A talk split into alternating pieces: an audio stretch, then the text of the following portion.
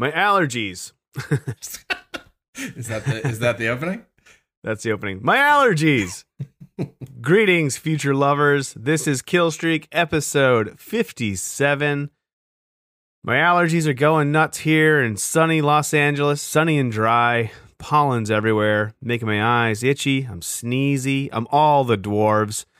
I'm Eric Goslin here with my intrepid co-host Mike Price. How you doing, Mike? I'm good. Uh which dwarf which dwarf do you identify with the most? Um, if there's a an a dwarf that never has sex anymore and is depressed most of the time, Droopy, I assume. yeah, Dro- Droopy is that is Droopy one of them? I don't know. Uh, Dopey, Maybe. Dopey. Dopey. There we go. yeah, I, I identify mostly with Dopey. I was thinking of Droopy like, you know, a dick. Uh anyways. yeah, yeah, my useless shriveling acorn. Keeping with the woodsy theme at least. So yeah. Hey guys, welcome. if you're joining us for the first time, I'm sorry. But also But this is what you get. This is how Yeah. it is. Yeah. And also, uh, a weird movie to check on, check in on us with. Yeah. Prometheus. We're Yeah. talking Prometheus today. We are talking Prometheus today. Uh, it's funny. Eric and I were just talking end segment stuff, and we were like, should we do like a Mount Rushmore of prequels? And then we kind of quickly came to the conclusion that there probably aren't four good horror prequels. No, there really aren't. Yeah. And then some of the uh, things they're saying were prequels. We were just like looking at lists of like horror movie prequels. Like, well, I haven't seen this, and also. Yeah. That's just the one that comes before the other one. it's not a prequel. yeah. yeah, they're like talking about they're talking about the first movie in the series, and they're like, "Well, it's actually a prequel to the third one." And it's like, no, that's not how that works. yeah, the prequels are really weird. They're Mhm. um I don't know that I've ever fully loved a prequel to a movie. Maybe Prometheus is the exception, we'll see. Mm. Um but like in Mm. general, yeah, can you even think of any like decent prequels?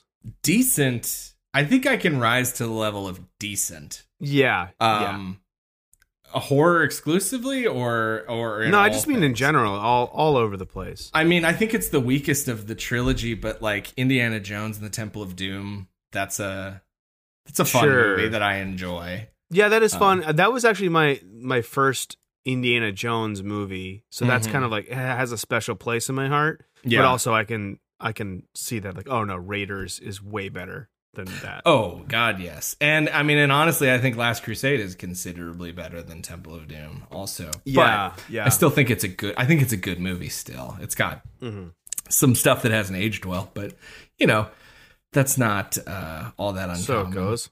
I mean, one could make the argument that half of God, The Godfather Part Two is a prequel. Oh Uh, sure, okay. Yeah, that's a good one. Um, yeah, It kind of is both a sequel and a prequel all at once. Right. Yeah. But I, I think that mostly they suck, right? Like, and the most famous ones are usually like the highest profile ones are usually pretty bad. Like, I mean, I think what are the Mhm. Star Wars prequels the most famous prequels in existence? Like, Oh yeah, I, I would say so. Yeah, in Yeah. those, I mean, you know, I should revisit that. I've been, if I were a single man, Mhm. this is the saddest thing I've ever communicated. yeah, if I were a single man living on my own, you know, 38, I would uh I've been jonesing to just watch every Star Wars movie in a row yeah, in one day if I can do that math wise, you know what I mean? Just I think like it would take power- almost the whole day. Yeah, so maybe like over the course of 2 days. I've just Yeah. been there's so many weekends recently where I've wo- woken up and then just like "Ah, I just want to watch all of the Star Wars movies Yeah, and then real life comes crashing down crash into me. Uh and and I have to like wipe my son's ass or something. I'm really salty today, guys. yeah, Mike alright. Mike heard the story off air. I just been running around all morning and It's been a tough, salty. It's been a tough morning for Dick Gooley. Yeah. Uh, oh, Nick Mick Gooley too. You had a tough one as well. Yeah, you know, it's fine. We're gonna get all of our aggressions and stuff out um here on the pod. Um also the Hobbit movies suck. Just Oh yeah. throw that out there. um, uh, Rogue One is also a prequel. That's a good. That's a good Star Wars prequel. Yeah, that is that's a good one. Um, hmm, trying to yeah, I'm like really hitting hitting a wall. The other one I was going to throw out ones. there that I don't hate is um, X Men. Um, like First Class. Days that, of Future Past. uh, that one's Oh, okay. oh, that one. Yeah, yeah, yeah. That They're- that's they're- what I meant. They're both Um, okay, but I think First Class is better. First Class is like not a great movie, but it's a vast improvement over X Men Three. Um, Yes. yeah, and it is fun. Yeah, it's fun, Um, and, they, and they got some good, some decent ideas. You know, In the horror realm, I remember not completely hating the Thing prequel, although it being extremely pointless. Mhm. It, it's it's like a it's a combination sequel. I'm sorry, prequel slash retelling. Like it hits the same beats as the original, right, right. but it is a different set of characters before the uh the at the first movie. yeah, There's some interesting things in there, but it's also like why? I could just rewatch the thing.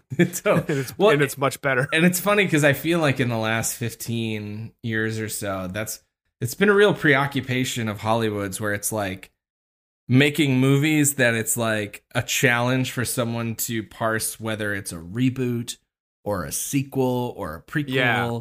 or you know because like the thing is is really it's just a remake right but then it's like oh but it's actually a prequel like it leads in but you only find that out at the end. And the funny thing is that like i mean that's kind of how i feel about prometheus too.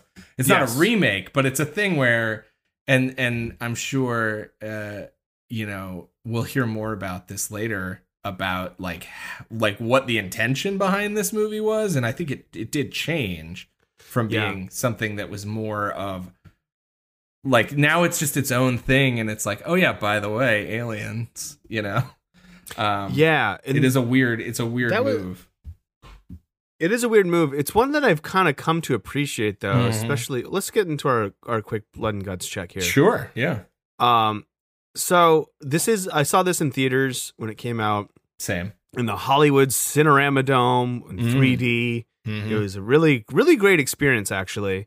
Um, and I left thinking like that was beautiful. yeah Uh, kind of a sloppy. I, I described it as a sloppy masterpiece. Um, okay it's like because it's not perfect. The and the issues are mostly in story. mm-hmm. Uh, but it is a, kind of a pleasure to watch. yeah Um, and then watching it this time around after doing some research on it, I still have some of the same issues with with story points, which we'll get into in the recap. yeah But uh, in general, I still I still think it's pretty fun to watch. It's it's a it's a definite watchable movie yeah which is like I know I'm damning it with faint praise. I don't want to like take away my overall opinion of it that we Mhm. our ranking of it. Uh, not our ranking, but like our Mary fuck kill. But uh, yeah, I I enjoyed myself watching it. Uh, what about yourself? Yeah, well, I'll, uh, so the first time I saw this, it was hard not to be preoccupied by, I think, what you're hinting at, which are dumb story choices, Yes. um, character, you know, decisions, and just like things that should have someone should have thought about more. Um, and I will say that now this is probably the third time I've seen it. And now that those things are a given, that I'm just like expecting them, it did actually make it easier for me to appreciate more of the positive things about the movie. Um, so that's not to say that those things aren't there. And my concern is anybody seeing this movie for the first time is has quite a hurdle to get over in terms of not being just like frustrated with the movie. yeah. It's frustrating in a couple different ways because a there's the story problems we're talking Mhm. about, which you know, uh, just kind of briefly, it, some of the choices the characters make in the movie Yeah. defy logic, uh, especially for who they are. Yeah, absolutely. also i think the um i didn't think about this the first time i watched it but this time i Mhm. watched it um elizabeth shaw the noomi how do you I think it's her last name, actually? Rapace is my guess, noomi rapace but I've never actually looked it up, so I could be totally off. she uh although she does a good job she's a she's a good actor um her character is just isn't very interesting No, her character is not very interesting, and then I would argue that her counterpart, uh, Charlie Holloway, is terrible. Is infuriating. Yes. Yeah. I was very annoyed with him this time around. And I Yeah. like that actor, Logan, um, whatever his name is. It's Logan, something. Marshall Green, I think. Yeah. Yeah, I, he's been good. He's kind of like Tom Hardy light. Yeah. Are you Um, so wait? So you're telling me that he's not Tom Hardy? He is not Tom Hardy. Uh, Okay. sup- surprise, surprise. And you can tell because he doesn't talk in made up accents in every movie. but he's been very good in other things like Yeah. um The Invitation, I believe it's called. It's, it's like a, a small like indie horror movie that's very Mm-hmm. Yeah. good. And upgrade. he's great in upgrade, but Um, Oh, also he's great in Upgrade, yeah. upgrade is great. So hmm um yeah well it's funny you mentioned the accent thing because one of my one of my little notes about this movie is it is a real confusing mess of accents Yeah. and who's supposed to be from where and who is Yes, who yes. and it's and and the funniest thing is it's like a movie populated with with actors that are going that are doing opposite accents of what they like so it's like we have english people speaking with american accents we have americans speaking with english accents Yes. and then you have logan marshall green who sounds because of his just flat affectless acting in this movie he sounds like an english person trying to do american but Yeah. not really nailing it because he doesn't have any kind of regional accent. But it turns out he is fucking American. He's just like sleepwalking through his part. Yeah, Uh, yeah. You get like Noomi Rapace is, I believe, Swedish or something. uh, yeah, she's in- in definitely that part of the world. Scandinavian. Yeah. Swedish. She's playing British or South African. I couldn't tell. I think Okay. she, I then- think she's supposed to be British. Yeah. Charlize Theron is playing American, Yeah. and she is South African. yes. Michael Fassbender is from Ireland, I believe, Yes. and he's Playing doing English. English. Sometimes not though. He's kind of more copying Lawrence Yeah. of Arabia. Mhm. Um, Yeah, Idris yeah, Elba. Id- Idris Elba, yeah, a British guy playing American. His name's Janek. yeah. and he's got a little southern drawl. yeah, he does. yeah, Um, he's a little southern drawl. Yeah. Did you get Oh. Patrick Wilson? Oh, Patrick Wilson. Yeah, he's British. Yeah, that's right. Yeah, but he's American and he's doing a British yeah, accent. exactly. Yeah, that's what I mean. That's what I mean. He's an American doing. Patrick Wilson insists on being in every movie. it is. I, I forgot that he was in this, and then Uh-huh. when he appeared on screen again, I was like, "Oh, that's not Pat. That's a tiny part. Wait, that's fucking Patrick Wilson." yeah, only in the It's- movie as a holographic projection. For Guy Pearce. Guy Oh, Pearce right. is also Australian, doing doing Australian. English. Yeah, There's a yeah. Benedict Wong is. wh- Where is he from? He's from uh, England. he is English. Yes, Yeah. Okay. And I guess he's maybe talking in an American accent. I. I he doesn't. he's doing in the movie. something. Well, I mean, Yeah. the thing is, so Benedict Wong has like a Chinese English accent, right? Mhm. Uh, and so I think that's mostly what he's doing. Also, looks drastically different in this movie than than I had to go look it up because I was like, is that Benedict Wong? I'm used to him Yeah. being so much bigger, and I think he played. uh I want to say Genghis Khan or Kubla Khan in in like a big mini series and like bulked up like crazy for that. And then I just think he's stuck with that body type for like Oh, uh, wow. like up to now. Yeah. yeah, yeah, yeah. It's funny when you texted me. You're like, Benedict Wong is scrawny in this movie. Yeah. In my mind, I was thinking BD Wong, Okay. the the actor from Mr. Sure. Robot, mm-hmm. and so the whole time I was like, where the fuck? I don't even see him in this movie. And then I was like, oh no, no, different person. Yeah. Also, if BD Wong got scrawny, he would be he would be in serious health trouble. yeah, he is already uh, a thin a thin person. Yeah. Um, but yeah. Anyways, accents flying all over the place. Um, but yeah, I mean the the blood and guts for me comes down to overall, it's it's it's very watchable and it has big problems, but it's like it's an interesting movie. You call it a sloppy masterpiece.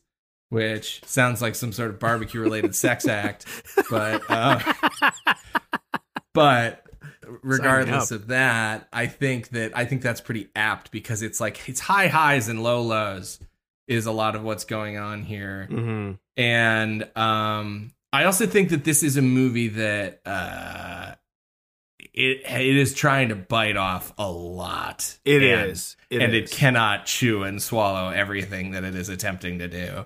Yeah. So the other frustrating thing about it um, is to me is that it doesn't tie directly tie into the alien mythos enough Yeah. until the very very end. Right. I mean, it does and it doesn't. It you know, Mhm. we'll into it. Uh, oh, we're quickly uh, we're switching roles on this episode and probably Yeah. the next episode.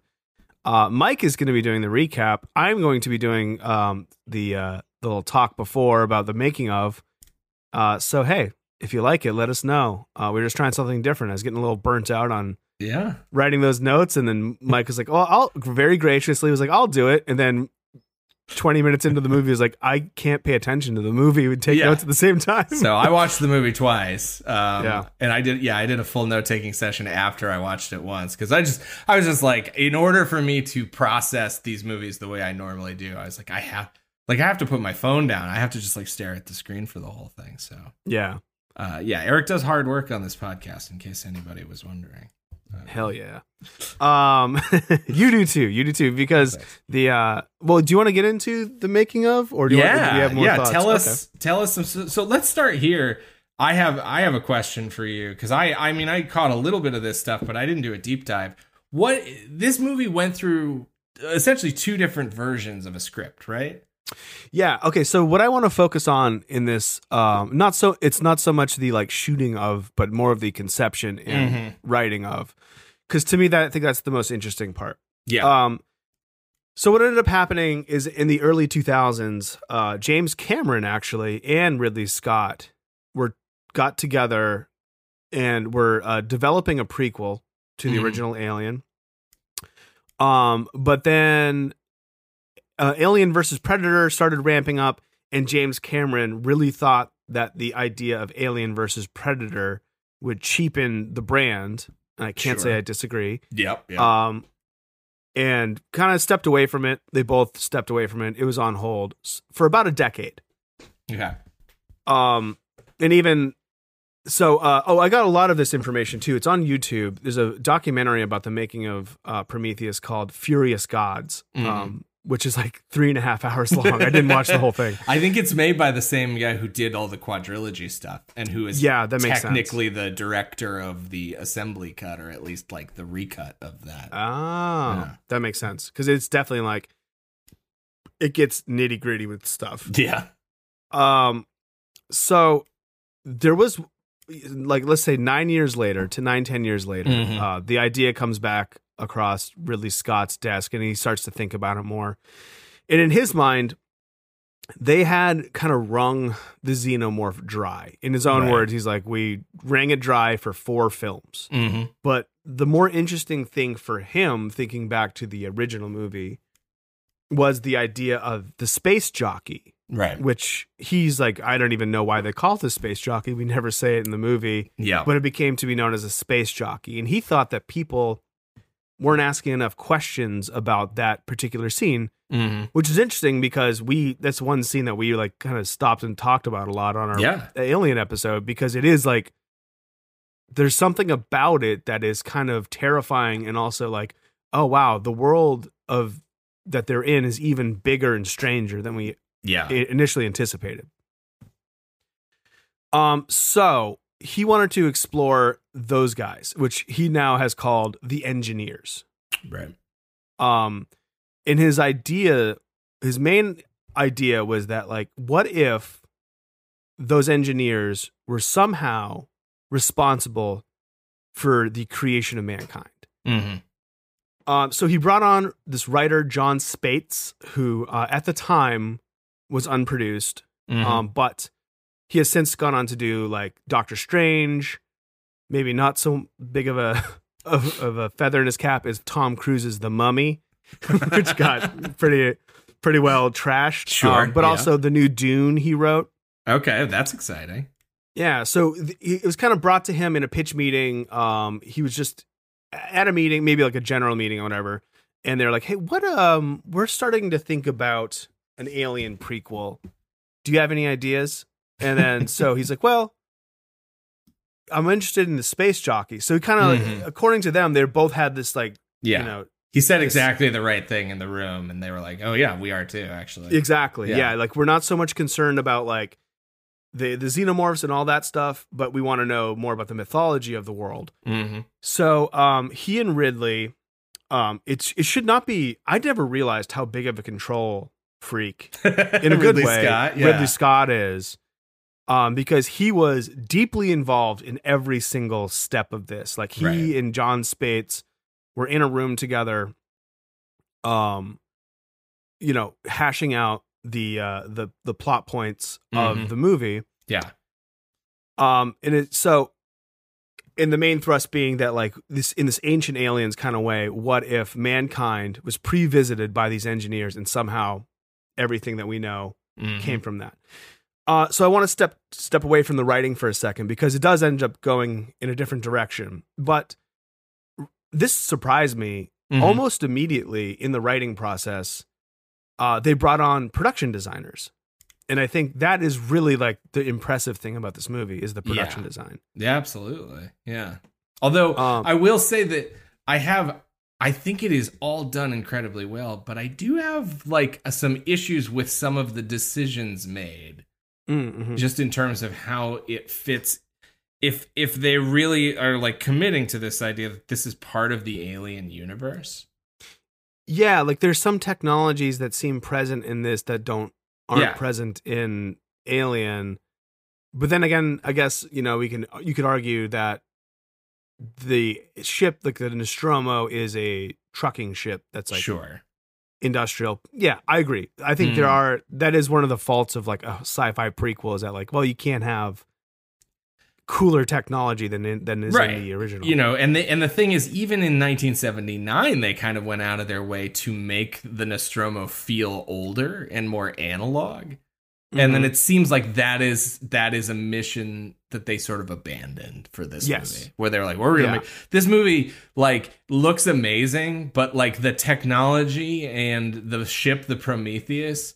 Like it's very much like like it's like it, it's like the sci-fi version of like an Apple store in the mall. It's like everything Yes, is yes. like very shiny and white and glass, and it's like this is lots not of projected screens. yeah, it's like this Like is not screens. the universe that you created. Yeah. I have a problem with holographic screens in movies because Okay. they seem way lower fidelity than like just a flat screen television. you know what I mean? Like there's like one Yeah. part it's like, oh yes, they are cooler. Mhm. they look cool, but also they're all in blue and Yeah, this like is sh- it's weird because they have like good and bad holograms in this. I guess what you're talking about, if you wanted to do some work for the movie, is like that technology is two thousand years at least older. oh no, I mean like when Noomi Rapace is watching like she's like watching something in her room eat when she's like eating with chopsticks and then the her, Charlie her, oh. her Oh. partner like walks through the screen like Oh, I don't know, that okay, just- yeah, yeah, It's like yeah. whatever she's watching on there would look better on an OLED. yeah, there's there's this 150 dollar TV on the wall in this room that looks much sharper than that. yeah, exactly. Anyway, um, so Arthur Max, a, re- a frequent co- collaborator with Ridley Scott, also did the production design for uh, Mhm. David Fincher's Seven. Okay. Uh, was brought on really early in the process. He had a team of five people working with him, and they would come up with uh, paintings and artwork based on like the latest pages of Spaihts' script. So Mhm. Spaihts would go away, write like ten pages, Yeah. And then they would design stuff. So, it, but it was constantly changing because Ridley would just come in. He was heavily involved in this too, and be like, Right. "Uh, no, I don't like make this." Like he he was very specific in his both in his script notes and in his hmm visual notes, and uh, so things were just constantly changing before they even had a finished script, Right. which is interesting to Yeah. think about. Like, I, don't think that's really how it happens. So it's I mean not really Scott. I only I watched like the first 20 minutes of the documentary you're talking about and then Mhm. and then that and then I fell asleep. Um but I did get to the point where like Spaihts is going through the script notes, is like showing script notes from Yes, Ridley yeah, Scott. exactly. And I literally like started getting anxiety. Just like Me too. Me too. looking at the amount of notes that he had made and i was like that's really cool as a director like being that involved but i'm like jesus christ if i wrote a script and then got those notes i would be like fuck i don't i don't know what to do Yeah.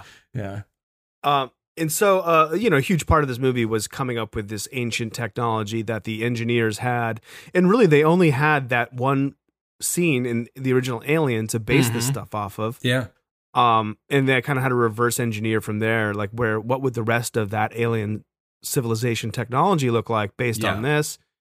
They even brought in um, H.R. Giger for Yeah. for a spell to do some consulting on the movie.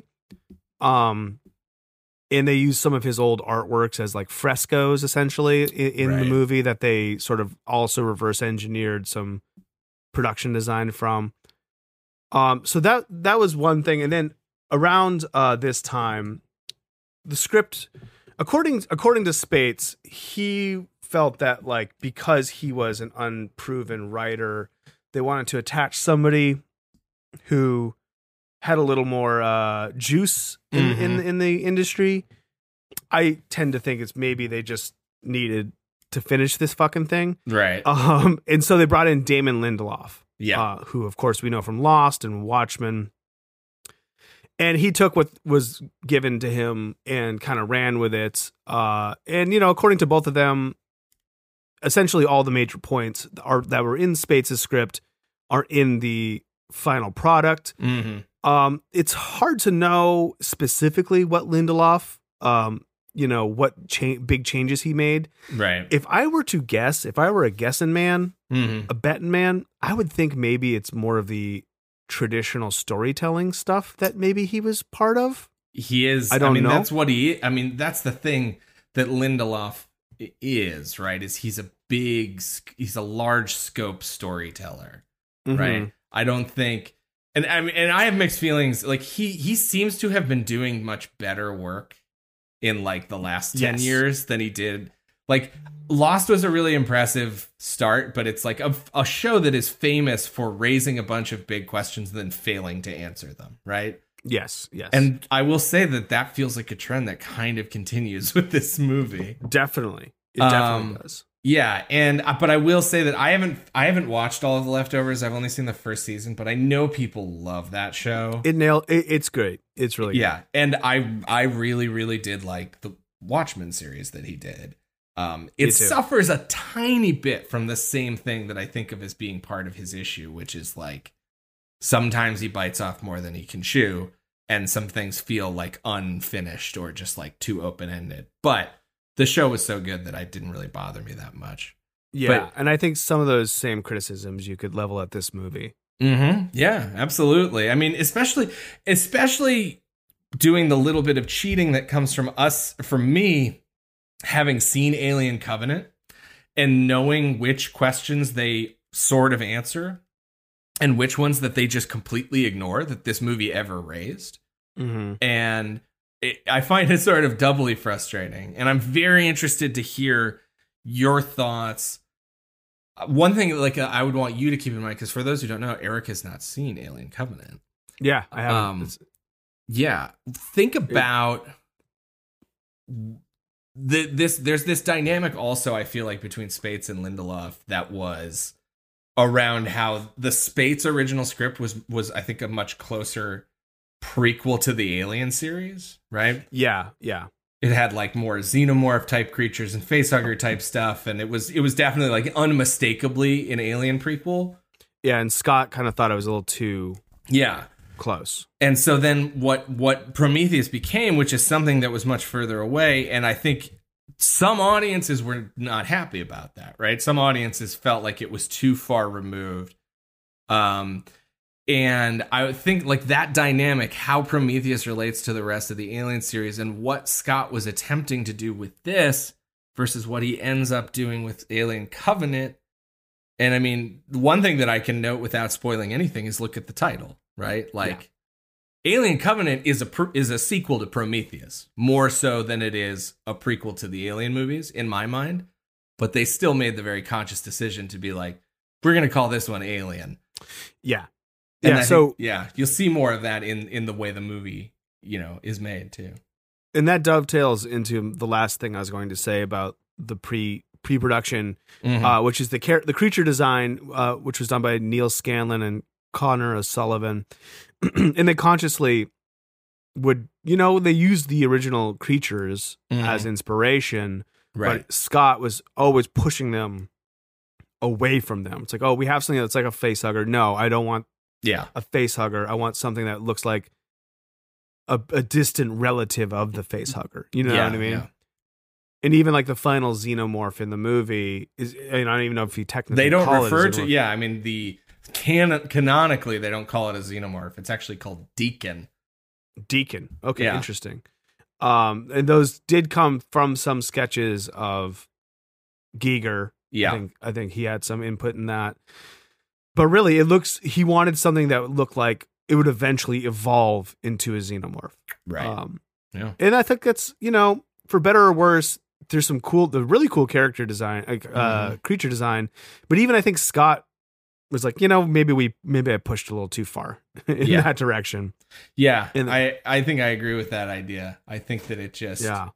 gets a little and it's not just the distance and i think we'll talk about this more when we hit these parts of the story but it's not just how far away it is it's also that there are things that are just kind of too confusing about Yeah. what the connections actually are and even Yes. like i think of myself as a pretty intelligent person and i'm trying to do a lot of work to think about like okay the branches of evolution and like how this thing would eventually beget this thing that begets this thing and this movie still is like wait w- like how did this come about and then what what is exactly the life cycle of this creature and and it, there are some things that just really don't make sense Yeah. So like this movie it, it takes place in 2093, right? yeah that's right The original Alien, I think, has been retconned to take place in 2122. okay what was it originally though Uh, I I I heard somewhere, maybe I was wrong. Yeah, no, it's 2122. okay Um. Okay. Yeah. Sorry, I just got got down a rabbit hole looking at dates. Uh, so even we are to believe that in Mhm. you know the hundred thirty years from right Prometheus to Alien, major evolutionary leaps are happening. So Mhm. like that's still that's like kind of weird, just from an evolutionary science point of view. right But I guess also these things bind their DNA with whatever thing you know. yeah yeah and i mean and and i will say that there's more information coming in the next movie that will Okay, cool. that will at least clarify some stuff in that respect but Um. So I don't have much to say about the production. It was done at Pinewood Studios in London. okay Um, we're back the at budget- we're back at pinewood yeah back at Pinewood. Uh, the budget was literally like 10 times higher than the original Alien, not adjusted for inflation. Yeah. I mean, this is Um, this is a massive picture. Massive. Like, like I I know that at one point in time, at least, that Fox like was really hoping to get a PG thirteen rating so that this could just be like a huge, huge movie. And Yeah. I mean that didn't work out, and that's probably to the benefit of the film. Um, but yeah, I mean it's like there. I don't think you can you can overstate that this is like this is like a big budget studio tentpole film. Yes. And it made, you know, half a billion dollars essentially. Mhm. So it was a success. It made its budget back for Yeah. sure. um, but maybe, uh, you know, I, I think it wasn't, as far as movies that came out that year, it wasn't one of the highest grossing movies of the year. Right. And it, you know, makes sense. It's a strange movie. It's a weird fucking movie. It's difficult. yeah. yeah, it's it's a weird movie to thrust upon mass audiences. Mm-hmm. Uh, the final thing that I will say before we can get into this other uh, portion of the show uh, is that um, I was spinning my wheels the whole time. You fooled us all, Eric. You I pulled the wool I was like, well, because I, had a thought, and then I was like, okay, but then I lost it once I started talking, and then I was like, well, by the time I get to the end of this sentence, I will have thought that thought. Oh, um, man. Yeah. Oh, yes, I remember what it is now. Obviously, a ton of CG in the movie, but Mhm. Ridley was insistent of as doing as much practical effects as Yeah. possible. Um, it, I mean, yeah, I'm, I'm, I mean, I don't have a lot to say about it, so I might as well just speak my piece now. I think it's well done. It's, Mhm. I mean, it's a big CGI movie, but it's like, it's not green screen stuff. It's, it's shot on on sets or in in real amazing sort of geographical locations. Uh, and then they added CG elements where they needed to, and it's like Mhm. It, it's I also watched in this in this past week. I watched the the Snyder cut of Justice League. Oh Um, yeah. which is an interesting movie that I have plenty of thoughts on. I uh, don't think it's very good, but it's it's certainly curious and unique. But it's like those movies. It's like nothing is real. Nothing is real. It's like Right. everywhere they are is just in front of a green screen. Um, and this is not that. Like this is this is how I think if you're going to do big budget special effects that are not all practical, like this is the way to do it, which is Mhm. you still shoot in a real place and you still shoot real people and it's not a bunch of running around with with ping pong balls taped to your head. It's like you know, it's like a guy holding a creature thing in the middle and and then eventually it's like yeah, there's going to be a creature there. But it's Right. like that's a lot better than like, oh yeah, the fucking Sin City Sky Captain of the World of Tomorrow, where it's just like Yeah. t- two people standing on a set, in a know. blue room. Yeah. right? Yeah. And they built a lot of I mean, practical tur- stuff too. They did. Yeah, it turns out this really Scott guy kind of knows what he's doing in a lot of ways. Yeah. It, uh, rewatching this, it's made Mhm. me interested to watch his TV show, uh, his HBO show, uh, Raised by Wolves. Oh, I don't know Um, anything about. I feel like the aesthetic looks similar to Mhm. me. Um, yeah, I'm gonna check it out. Yeah. I, uh, as soon as I finish Chernobyl. which I also finished this week. Phenomenal, uh, Yeah. and borderline horror too. I would say. I, I almost want to rewatch the whole thing again. Yeah, I mean it's Yeah, only but I don't know.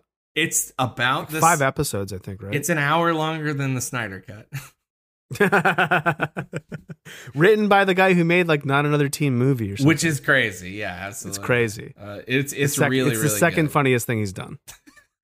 I will say Stellan Skarsgård is sporadically very funny in it. Like Yeah, sure. Yeah, he only has Jared a Harris. of those. fucking great. Yeah, Jared Harris is great, but Skarsgård has all the the like laugh lines, which are there's like seven of them in three three hundred and thirty minutes of miniseries. but when he says something funny, you're like, it's it's like when a when a college professor tells a joke. You yes, know? yeah, yeah. it's like the whole room just laughs because it's like, oh shit, he said something amusing. It's like it's a really easy room, you know. Speaking of easy rooms, I'm gonna hit the bathroom. Is it really for you? no, it's not. It's a struggle. My prostate's the size of a cantaloupe. Um, Ay, caramba. I don't know why I'm doing this today. All right, let's take a quick break and then let's get back with a recap. All right, we're back. Uh the movie begins with some stunning vistas of what we will soon or I don't know if we ever really officially find out is is Earth, but untouched by man. We've got some Star Trek sounding instrumental music and Mm. some of that truly sumptuous camera work that everybody I think talks about when they talk about what they like about Prometheus. Yeah, yeah, and this is done uh, in Iceland. Yes. uh, is my understanding. And you ma- you brought up a good point, which is like, yeah, we never find out this is Earth. It's Mhm. never explicitly stated. Yeah. If you dig around, you can get confirmation, you know, from interviews and stuff like that. And and I mean that's you know, that's something that's going to come up a lot when we talk about the plot of this movie. There's a bunch of stuff that never really gets explained, but like there are things that never made sense to me until this viewing. Um, Mhm. and that I still only really understood because I read a bunch of stuff on like the aliens wiki. Um, but anyways, we are on um, this prehistoric Earth, and we're flying over the landscapes, and we start to see a massive shadow appear, and there's a low rumbling. Turns out it's a big ass flying saucer, uh, and it hovers over. I'm gonna say a pretty dirty looking waterfall. The water looks yeah, kind of gross. like black and brown. It's gross. Yeah. Um, we see our first look at what we will eventually learn to be an engineer. Uh, he's in a robe and uh, he has, uh, I'm going to say it's like a little saucer full of some sort of magic space dust. he's totally yoked too. Oh, God, yeah. Um, his neck. Guy eats man. a lot of lean protein.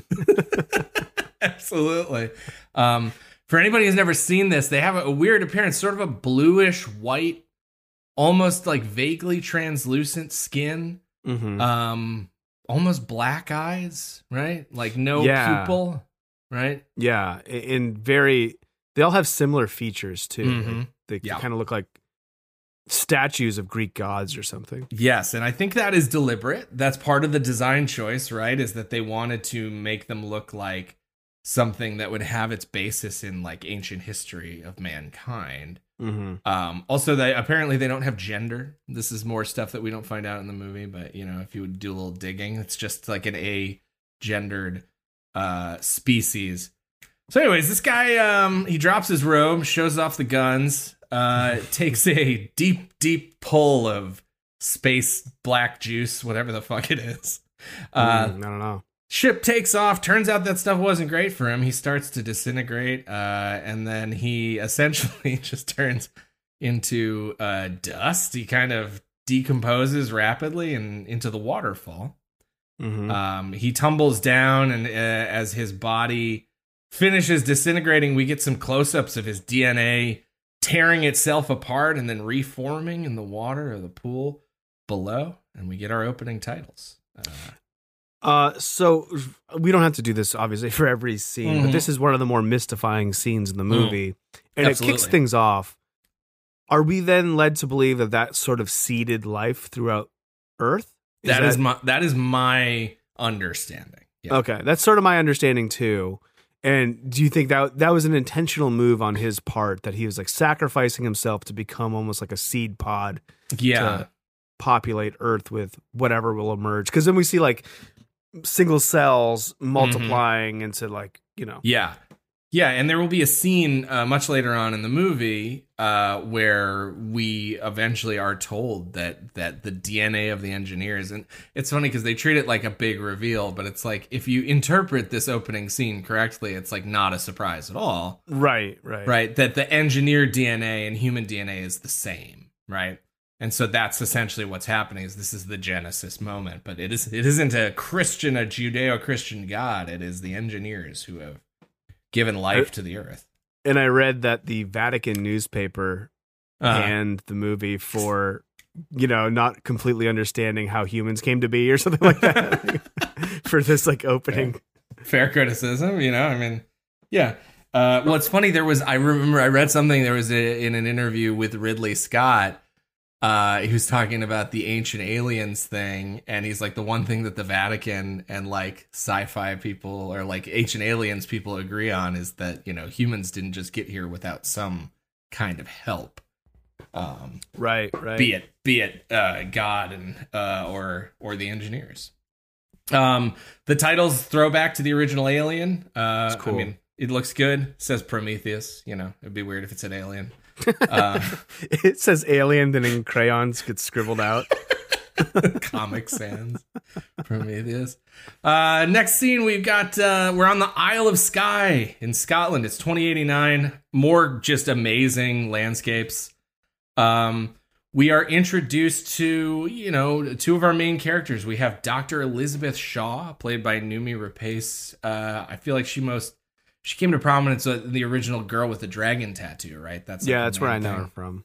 Yeah. And then we have not Tom Hardy, but Logan Marshall Green playing Dr. Charlie Holloway. Truly behaves like a doctor for the whole movie. He's definitely Oh, he's very scientifically minded, very even keeled. hmm real doctor vibes.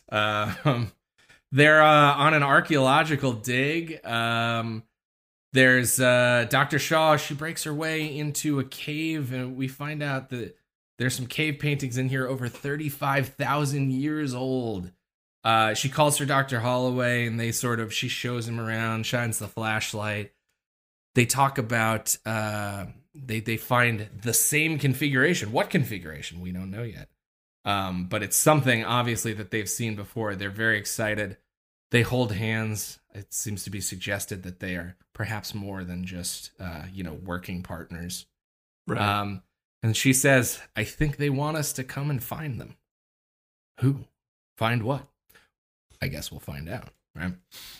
Um, next, we are on the scientific exploratory vessel Prometheus.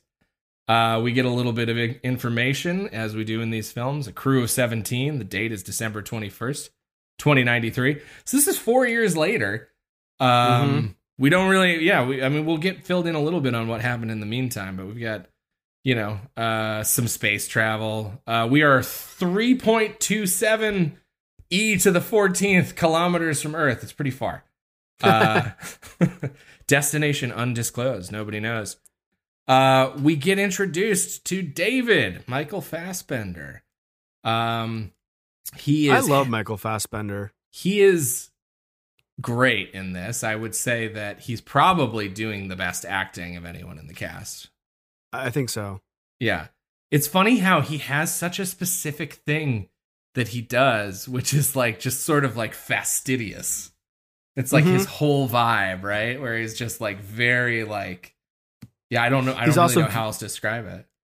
Yeah, he's a very tall, handsome man who won't eat you like my other, my former uh, crush, male crush, uh, actor crushes. Armie Hammer. Armie Hammer.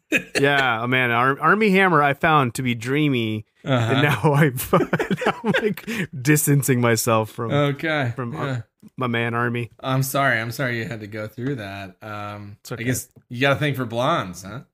Um I guess so. I never thought about it. Fassbender not a natural blonde, as we will see shortly. We get a we get a little Carpets bit of do not match the curtains. Bleaching the if You've seen roots. Shame. him. Yeah, yeah, yeah. Bleaching the roots. I love that. Yeah, uh, David bleaches his hair. yeah it's such a weird little uh note but yeah i mean in this sequence we get a bunch of it's essentially david just wasting time while everybody else is in cryo sleep um you know it starts out with he's kind of hovering uh in a sketchy way around elizabeth shaw's uh, stasis chamber apparently it's unclear at this point apparently he can see her dreams Yeah, Um, he's like able to like tap into like her neural network or something Yeah, like that while yeah. she's in the pod, and he's able to see her dreams. Oh, I want to. Sorry, not to derail you. I No, want to no, call no. out something that the uh as the action boys would say, the sauna, the uh, Uh-huh. IMDb trivia page made Uh-huh. a lot of to do about. He does a back. He does a uh, behind the back basketball shot yeah but on a bike this time. And Mhm. supposedly that's a reference to Ripley's behind the back Sure. basketball shot in Alien Resurrection. I don't buy that for a second. No, I I think it's definitely uh computer assisted. We'll just say that. Um, Oh, I also don't think. No, I don't think it was even like Ridley wasn't like. Well, everybody loves the behind the back basketball shot from Resurrection, uh, and uh, so I don't think he intentionally put that as an Easter egg for fans. um yeah, it may be possible. I don't know. Uh I wouldn't, you know, maybe he's a big alien resurrection head. we don't know. maybe. Anyways, uh yeah, so we've got uh Shaw's dream. Uh she's a kid, she's with her dad Patrick Wilson doing a British accent. Um you know, they talk about some stuff. It's character driven things that have no real impact on the plot. Uh what are they talking Yeah, there's about? like some st- there's some stuff that comes up about like, like death the- rituals, Yeah, and like what death and happens after you die. it's Yeah. the same thing and uh, you know the movie has a lot of this stuff where it's like i mean the whole movie is preoccupied with where do we come from where do we go what happens after we die why are we here right and we get every character given their little two cents on this pretty much throughout the course of the movie um what we do learn is that so he's a religious man and that's something that has been passed down to shaw as an adult yes, right She's a religious woman. She wears her crucifix mm-hmm yeah necklace. Yeah. Uh, David, uh, he bounces a basketball around the ship, like we talked about, rides a bike, uh, bangs in a three behind the back while he's riding the bike. It's a pretty nifty trick shot. Um, maybe, maybe not based on Ripley. We don't know. There's don't no know. way to say. Uh, he's doing a little kind of Duolingo action, learning some uh, some foreign languages. Uh, watches Lawrence of Arabia, which I've still never seen, Loves and I actually really want to. I've heard it's great. I have I have it. I've never watched it, and also really do want to watch it. But Do you think we should just cover it in between our next two Yeah, series? Just, just do Lawrence of Arabia one off. Um, yeah, I think so. yeah. As we mentioned before, we get a little bit of David bleaching his roots while he watches Lawrence of Arabia. This makes zero sense to me. It's a funny note, but it's like he's an android. Like what? I don't get it. Um, yeah. yeah. Can he not just like change the color of his hair with his mind? That's lame. Um, yeah, just a lot of His hair grows too, which is Yeah, interesting to a me. lot of learning how to be human stuff. Uh, we get an alert from the ship that they've reached their destination threshold. So He heads up to the bridge, opens the shield, and sees our destination planet. Some big ass rings around it. It's got some moons. Uh, then we cut to a very wet blonde woman is no longer in her cryo chamber. She is now doing push-ups. Hey, get your mind out of the gutter. I to be clear, like her whole body is wet. Um, She's dripping. she's dri- she's dripping with goo. Uh, German goo Googles. uh, it's Charlize Theron. Uh, is a very on the nose way of letting us know she's a badass. She's very tough. Um, Vickers. Vickers, Meredith Vickers. It's been two years and four months in cryo sleep. She tells David to wake up the rest of the crew. So we get our very familiar uh, alien series scene of everyone getting out of cryo sleep. There's a lot of barfing. Uh, Shaw and Holloway are excited. Idris Elba is decorating a mini Christmas tree. That means Prometheus Uh huh. is a Christmas movie. Prometheus is a Christmas movie. It's also a That's fucking crazy. it's also a I'm New gonna throw Year's it on. movie too. It is, yeah. Yeah. Yep. Um, yeah, though literally twice in the entire movie, this Christmas tree, and then in the end narration, she acknowledges Happy it's New Year's Day. that is the degree to which this movie uh, focuses on being Christmas. I read some crazy review where somebody was like, "And the fact that it takes place over Christmas and the birth of Jesus," and I was like, "They literally there's just a Christmas tree. That's it." Yeah, yeah. So this is not a theme in the movie. Um, we meet some other characters. We've got Milburn, the biologist. Um, it's played by Rafe Spall. Oh, we didn't mention this. This is a British guy doing an American accent. hmm um, Rafe Spall, who I know originally from Shaun of the Dead. He's like the he's like the shitty teenage coworker of Simon Pegg. Oh, interesting. Yeah, I don't remember him. from He that. sells weed. Um, yeah, he's in a bunch of stuff. He's he has a much bigger role in um, what's the next one in the Cornetto trilogy? The uh, Oh, the uh, Hot Fuzz. Hot Fuzz. Yeah, yeah, he's good. I like him in a lot of stuff. Um, he tries to introduce himself to Fifield, uh, the geologist, who is an incredibly grumpy, red mohawked Sean Harris, who people might recognize as the nasal voiced big bad from the last two Mission Impossible movies. Um, have you seen this? Yeah, I was trying to place. I haven't seen those. I was trying to place where he was from though, because he's very, very recognizable. Yeah. He's got a little bit of a rat face. Yeah, he does. Yeah, yeah. um, he's good. He's good in those movies. He's a little over the top in this one. You know, Um. Oh, I wanted to. Oh, I, I really wa- quickly just wanted to point out Mhm. Idris Elba in this movie. He's fucking great. yeah, He, I think him and Michael Fassbender might be doing the best. yeah, Like, I really would like to see a movie where Idris Elba's character is the main character and Shaw isn't, because I think he's just inte- like a Yeah. thousand times more likable and Yep. charismatic than she is uh, in this movie. I agree. And that's no fault of of hers. It's just the character she was given. Mhm. Yeah, Anyway, that's my yeah, and there's rant. like, I'll say this too. Like, one of my big criticisms of this movie is the ways in which it fails to emulate the best parts of the original Alien, which is like sort of the clean simplicity of the characters and the plot and it's like this there's there's a lot of trying to inject extra stuff into every corner of this movie that I think weighs it down. Mhm. And I think that like you see a lot of that with Shaw's characterization where she has like no time to be a character because we're constantly being told things about who she is yeah, instead yeah. of just letting her be who she is. And he kind of does get to just be like, "Hey man, I'm just the captain. I'm like I'm not fucking Play around." accordion. Yeah. yeah. I love Steven Stills. Uh my my pickup game is terrible, but I look like Idris Elba, so I get laid anyways. You know. Um, anyways, uh, yeah. Uh, Milburn and Fifield will sort of be our Laurel and Hardy, Abbott and Costello pairing for most of this movie. Fifield's very grumpy. He's not here to make friends. He just wants to make money, like all geologists. Um, yeah. Why else do you go into geology except to to get those big to bucks? make some some greenbacks. That's right. Um, so uh Vickers comes in, she's doing her no fun boss lady thing. The briefing is happening. Uh she wants everybody in whatever the gymnasium area. Uh so we move to our next scene. Everybody's sitting down for it's like a business seminar. Um and uh, we get this little Weyland Corp intro video. So no Yutani yet at this point in No. time. It's just Weyland. Um, and we get our introduction to Peter Weyland, who is Guy Pearce in, not very good old man makeup. Okay, so Guy Pearce, great actor. Yep. Uh, that old man makeup is so distracting that I couldn't remember exactly what happens with his Mhm. character. But I was like, well, oh, it's because at some point he's young again. Yeah. Not in the movie. No, he's not. No. not this- it's, oh, so maybe that's a Covenant spoiler. I don't know. No, but I mean, well, yes, one he does appear again in Covenant.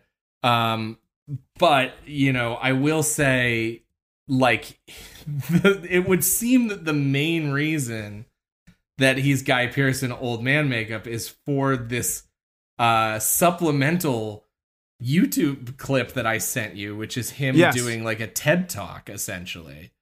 Um From like 2023 or something. yeah, yeah. I mean, and he, I'll, I'll say this: like he is, he is in still old man, but much younger old man makeup. Like he's just aged up a little bit in Alien Covenant because we do get like a flashback scene of him. Okay. Um, but yeah, it's it's just like, you know, you could just cast two people as young Weyland and old Weyland. Yeah. You know, Or just have an old man in like Irishman his face to be younger in, in whatever scenes you need to, you know? yeah, he's not exactly sprinting around and like Yeah. he doesn't have to climb over a bridge and throw a gun in the river. Um. Looks like he's gonna break his fucking hip. Anyways, uh, the He doesn't Irishman- have to have a, like an old man paunch, but he's supposed to be like 27. Hey kid, oh, what? Uh, yeah, it. hey, kid, you have the body of a 75 year old man. I have Jack disease. Um. Anyways, uh, yeah. So this is basically like the Jurassic Park video, but not as much fun. Where he's like, "So you know, you're all here. Why are you here? I'm dead already." Blah blah blah. Um, he hits on his favorite themes of the meaning of life and death. Uh, really shits on David for not having a soul. Uh, Mhm. the android. So this is the first confirmation that David is an android, but I think it it wasn't like a secret. I know going into this movie, it's like from the trailers and everything, you know that that's David's deal is that yeah. he is the android on the ship. But there's some confirmation here. Um, Weyland introduces Sean Holloway. They're the ones who know why we're here. They're going to give everybody the breakdown. This is something that kind of bumped me a little bit. So, and the huge hologram presentation that has been this, and then Holloway comes out with a Rubik's cube that just does a less impressive holographic presentation. Hologram. Yeah, I know. and it's very clearly a Rubik's Cube. Yeah, absolutely. It's all white though. It looks like it looks like an Apple Rubik's cube. Yeah. So uh, throw some holograms up. He he starts walking us through pictograms that he and Shaw have discovered from disparate civilizations, completely different eras. The common thread is each one shows these five stars in a particular configuration and people worshiping uh, a very tall man. Um, so uh, from this, they have determined that there is only one place in the universe where you see five stars in that little shape. Which, sure, why not? Yeah, Um, why and they found that planet, and it has a moon capable of supporting life. And guess what, folks? That is where we are. Um, so we get Fifield being the resident skeptic. He pushes back on them, and uh, essentially now Shaw introduces this concept of engineers. He, he wants to know, well, who's there? What are we looking for? The people who uh, we call them the engineers. He says, engineers of what? She says, of us, right? Um, Rafe Spall pipes up. He is also skeptical, but not as skeptical uh, as Fifield or as I am skeptical of his American accent. Um, next scene.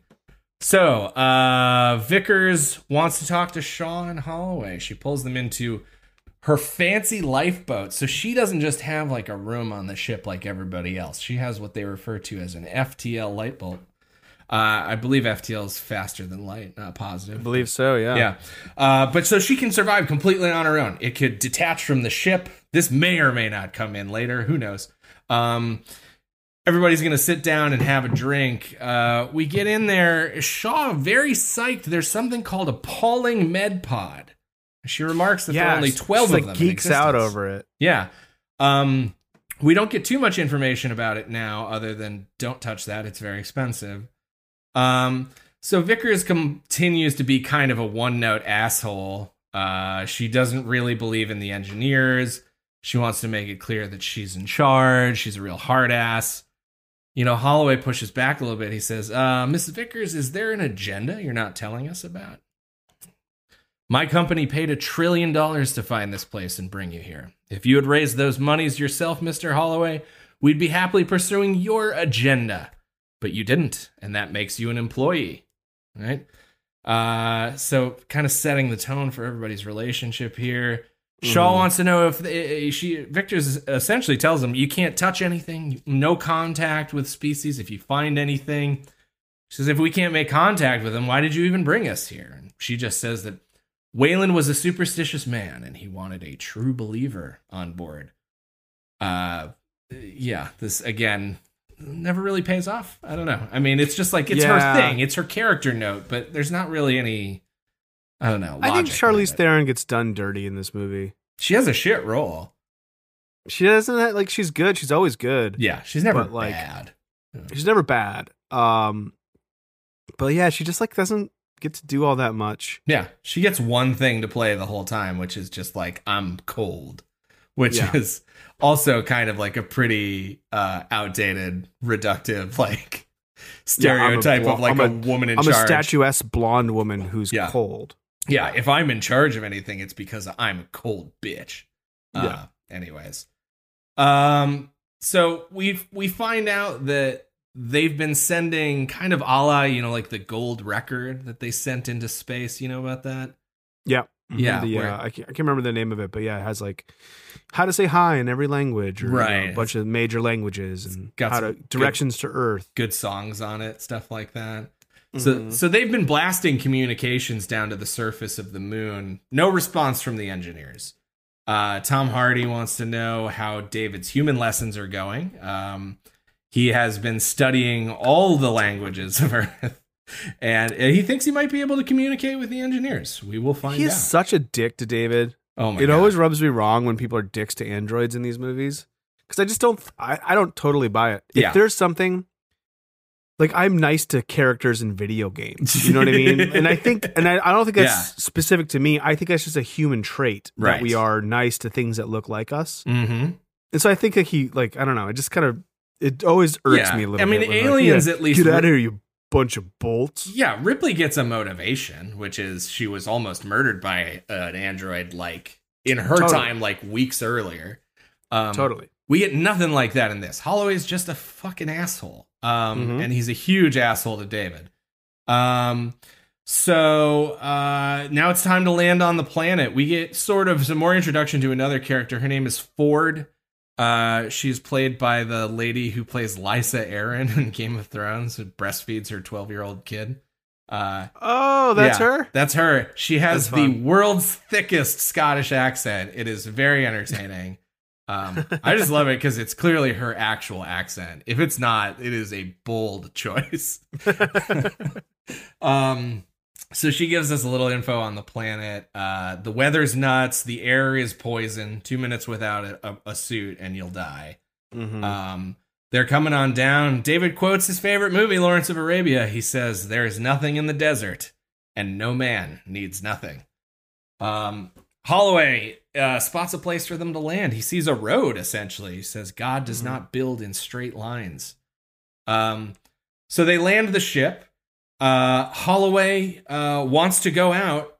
Janek wants them to wait until morning, and thus begins the uh, Prometheus and Alien Covenant tradition of professional people exhibiting zero caution or professionalism on a scientific mission. yeah, and that just continues through like the this section of the movie. yeah, and this is what we were hinting at towards the beginning of the episode, which is, I think, probably the single biggest flaw in this movie and in Covenant is just these characters making terrible decisions that don't really seem to have any basis in real motivation and like it's just it, it makes no sense all it does is drive the plot forward you know Mm-hmm. Yeah. yeah This is something I've complained about in the past with latter seasons of Game of Thrones. I think they they were really bad about that, where it's just like we got to move these chess pieces around the board, so people are just going to do dumb stuff. Yeah. Yeah, uh, so for as highfalutin as this movie is in its presentation, at the Mhm. end of the day, like some of the plotting and the character decisions are, are all standard B movie Yeah, plot points. And that's Right. kind of my biggest gripe of this entire thing. yeah, Is like, Yeah. oh yeah, we have you know, let's we'll let let's continue because we'll get to we're getting to it Sure. soon. yeah. So Holloway uh, calls David boy, I guess like a Pinocchio thing, but he's really just being a huge prick. Uh-huh. Um, so everybody's kind of suiting up. Uh, you know, Holloway wins the argument. They're going to go down onto the planet. Uh, Shaw asks one guy why he's got a flamethrower, says it's for security. Uh, Holloway wants to know why David's wearing a suit. Uh, he's essentially it's to fit in. You know, you humans feel more comfortable when we act Mhm. like humans. Uh, Holloway says they're making you guys pretty close, huh? David's response: Not too close, I hope. Uh, I like that line. yeah, it's a good line. Uh, so the whole team rolls out. They got some dune buggies. They got like a big kind of tank truck sort of thing. Um, Got helmet cams like in Aliens. Yeah. and we get our first real looks at the structure that they are approaching. So we've got a giant dome, um, maybe who knows, a quarter mile across. Hard to say, but it's it's big. It's got Yeah. like a, a little kind of swoop thing on the top, and then it's it's surrounded by uh like a giant, almost complete circle. Imagine like an omega, but without the little kind of feet at the bottom, right? It's just yeah, like a- like a an open circle. Yes. Um, maybe a half a mile wide. Um, they're asking questions about it. Fifield, the, the geologist, they want to know uh, is it man made? He can't tell, but he can tell that it is hollow, right? So Mhm. They arrive, they head down into the structure. Uh, everyone's suit has like a big dome helmet with a pretty nifty little neon yellow green light in the back. Just uh, works for color and atmosphere. I, I like yeah, it. it, it looks cool. Yeah, Yeah. But again, it is one of those things where it's like there are notes in which it seems like, oh yeah, it's kind of like a little old fashioned, but it mostly it's just like everything looks a little too new and fancy yes, to Yeah. be a hundred years before Alien. Because Alien, all the technology felt lived in. In this Yeah. one, it feels brand new. Which and maybe it's could- because they're yeah. coming from the directly from the Weyland Corporation Right. or whatever the, the company is. It is Yeah, so a that may- I mean, trillion makes- dollar expedition. Yeah. True, it makes Yeah. sense. Uh, but Just just know. I- thematically, I'd rather have it feel more like what we're used to, know. right, Um, so Fifield pulls some shit out of his bag. He calls them pups. Mhm. Uh, I looked this up. It's like an acronym that actually is some, for some sort of scanning device. So they're not just arbitrarily called pups, but they're these little drone orbs. Um, imagine like the silver ball from Phantasm, but uh, they shoot little red light everywhere, and they essentially 3D map the entire structure. They just fly around and map all of the space. which is like a current technology, not the Is it? flying part, not the drone part, but there are Uh, backpacks that you can wear that like kind of Okay. do the same thing, but you have to do the walking through. So, sure. yeah. It's a cool idea, and I, I mean, It's it's, cool. one of it's one of the pieces of technology in this movie that I like because it's like that is nifty, it like um, maps it like maps 3D spaces in real time essentially. right? Yeah.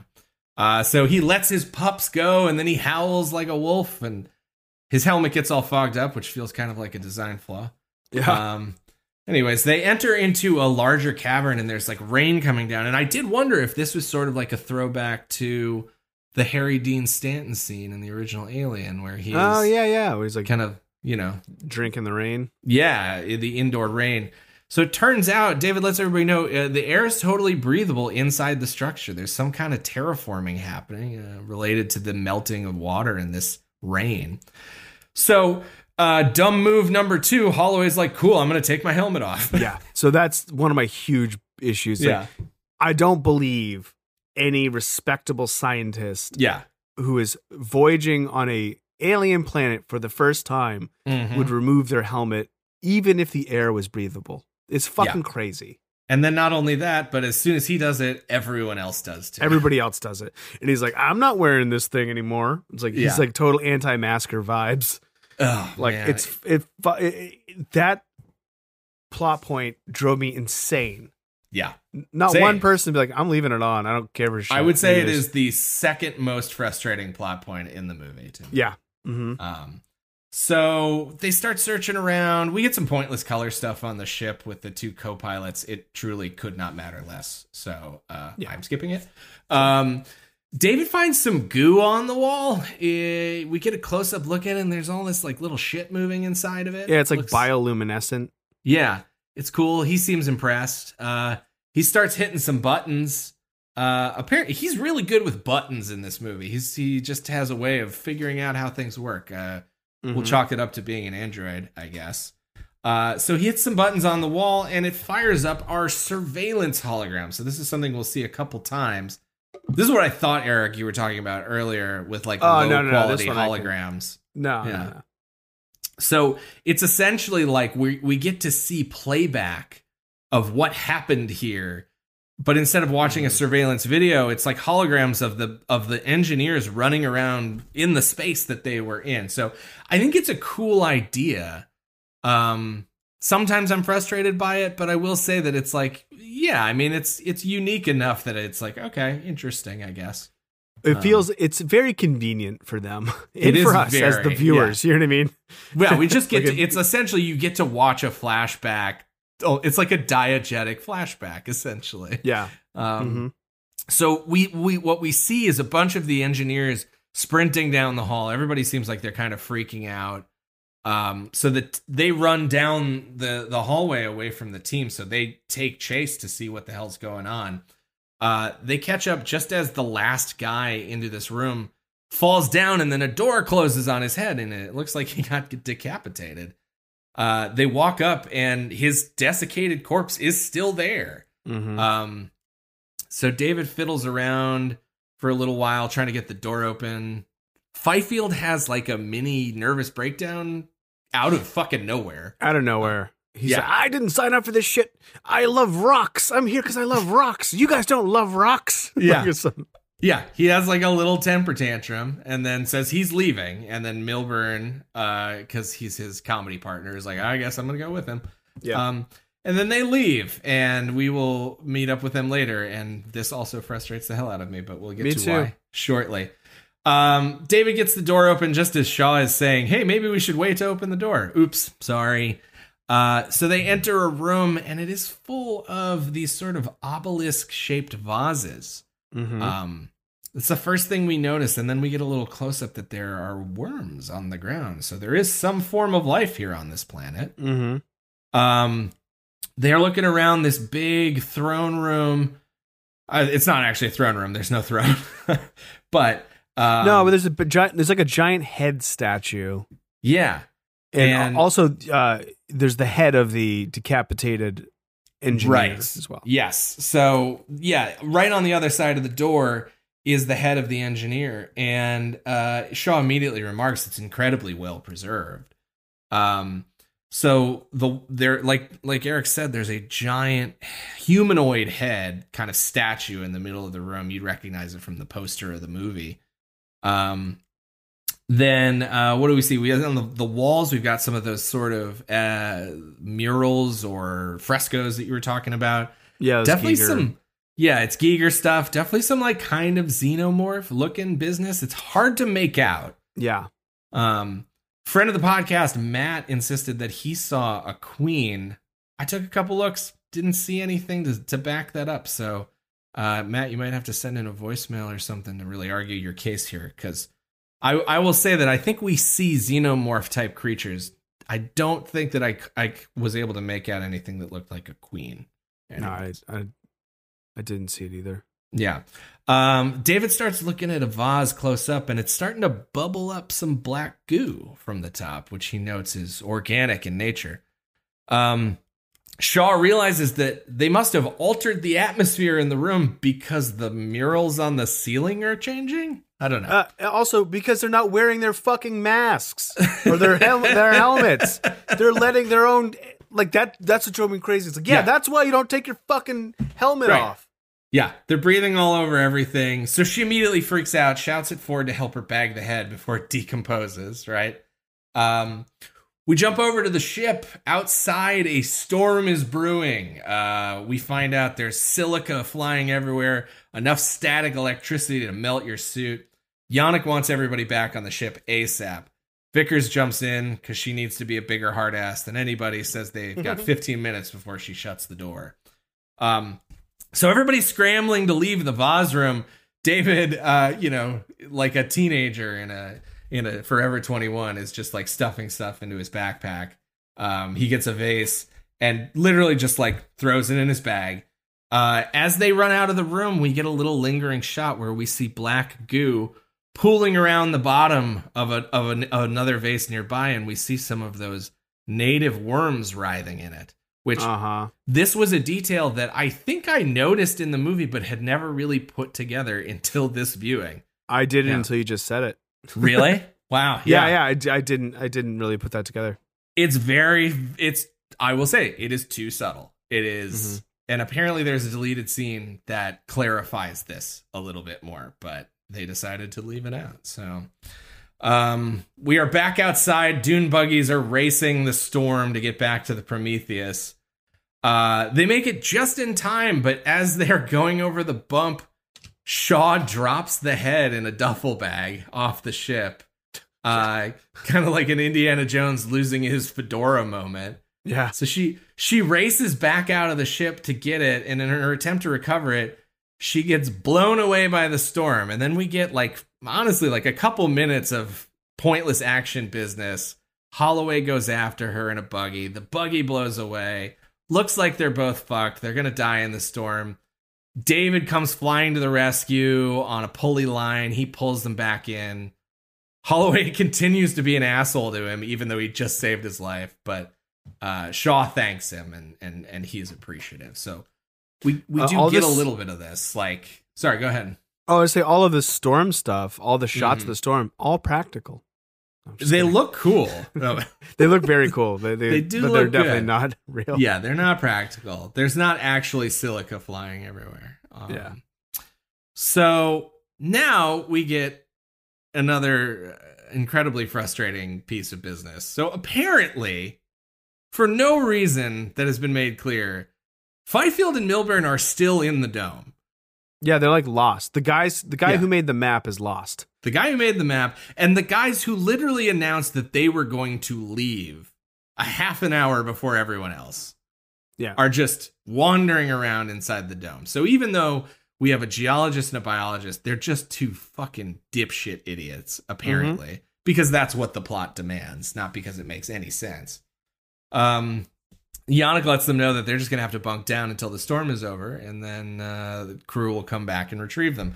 And weirdly, they don't seem that worried about it. Mhm. Um, everybody's just super casual about this whole thing. It's not like they have a tent. They're just like wandering around in this dome overnight uh, on a foreign planet. Um, so then we end up in the med bay. Uh, Shaw and David and Ford are scanning the engineer head.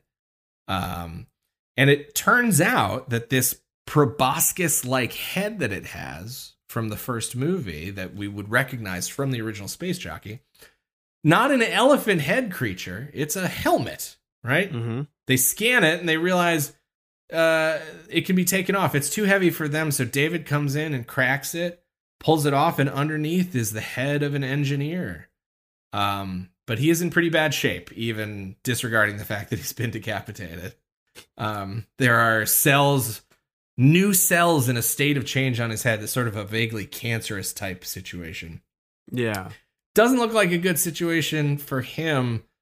Uh, Shaw gets the idea that they could jam some sort of battery needle type device into his ear and temporarily bring the head back to life, at least its Uh, nervous system. Yeah, I, I guess so. Like, I'm not really sure what the end game is there. Yeah. To see it twitch around.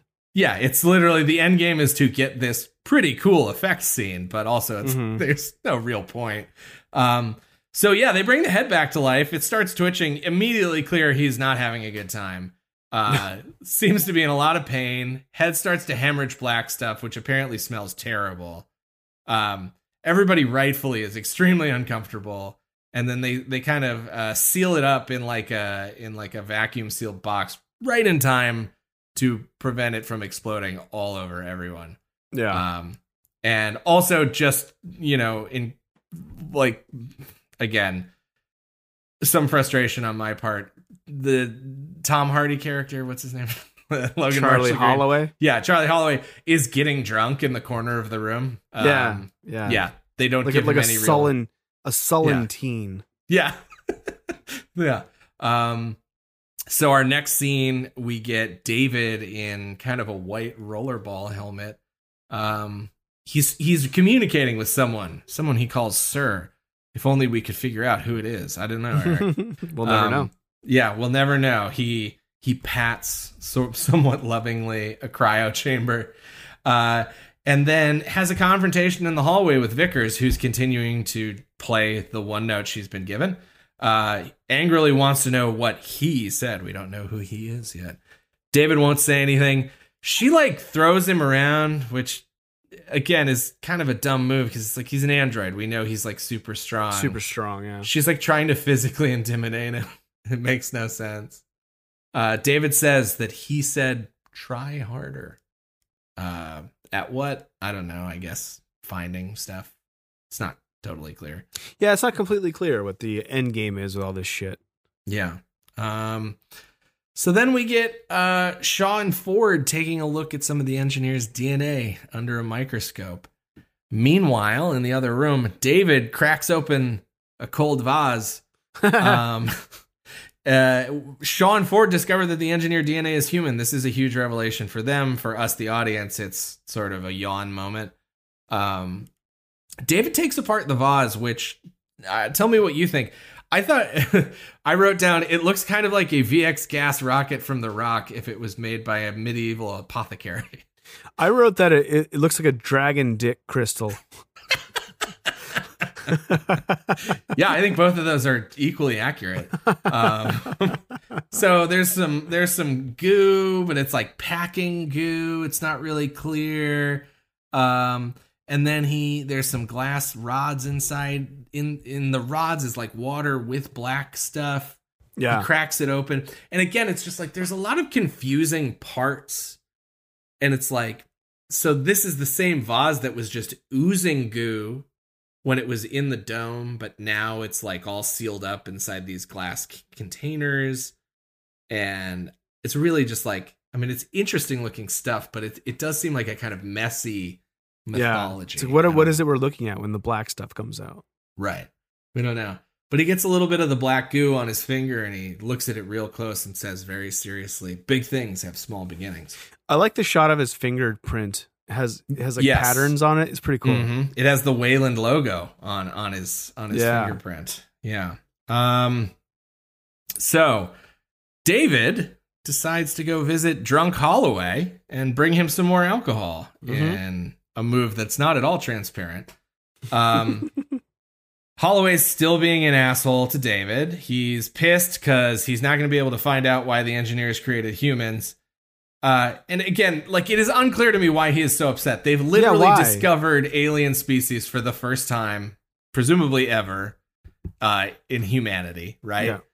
Also, he's convinced they'll never find the engineers. Why? Because there just weren't any in this one building they found.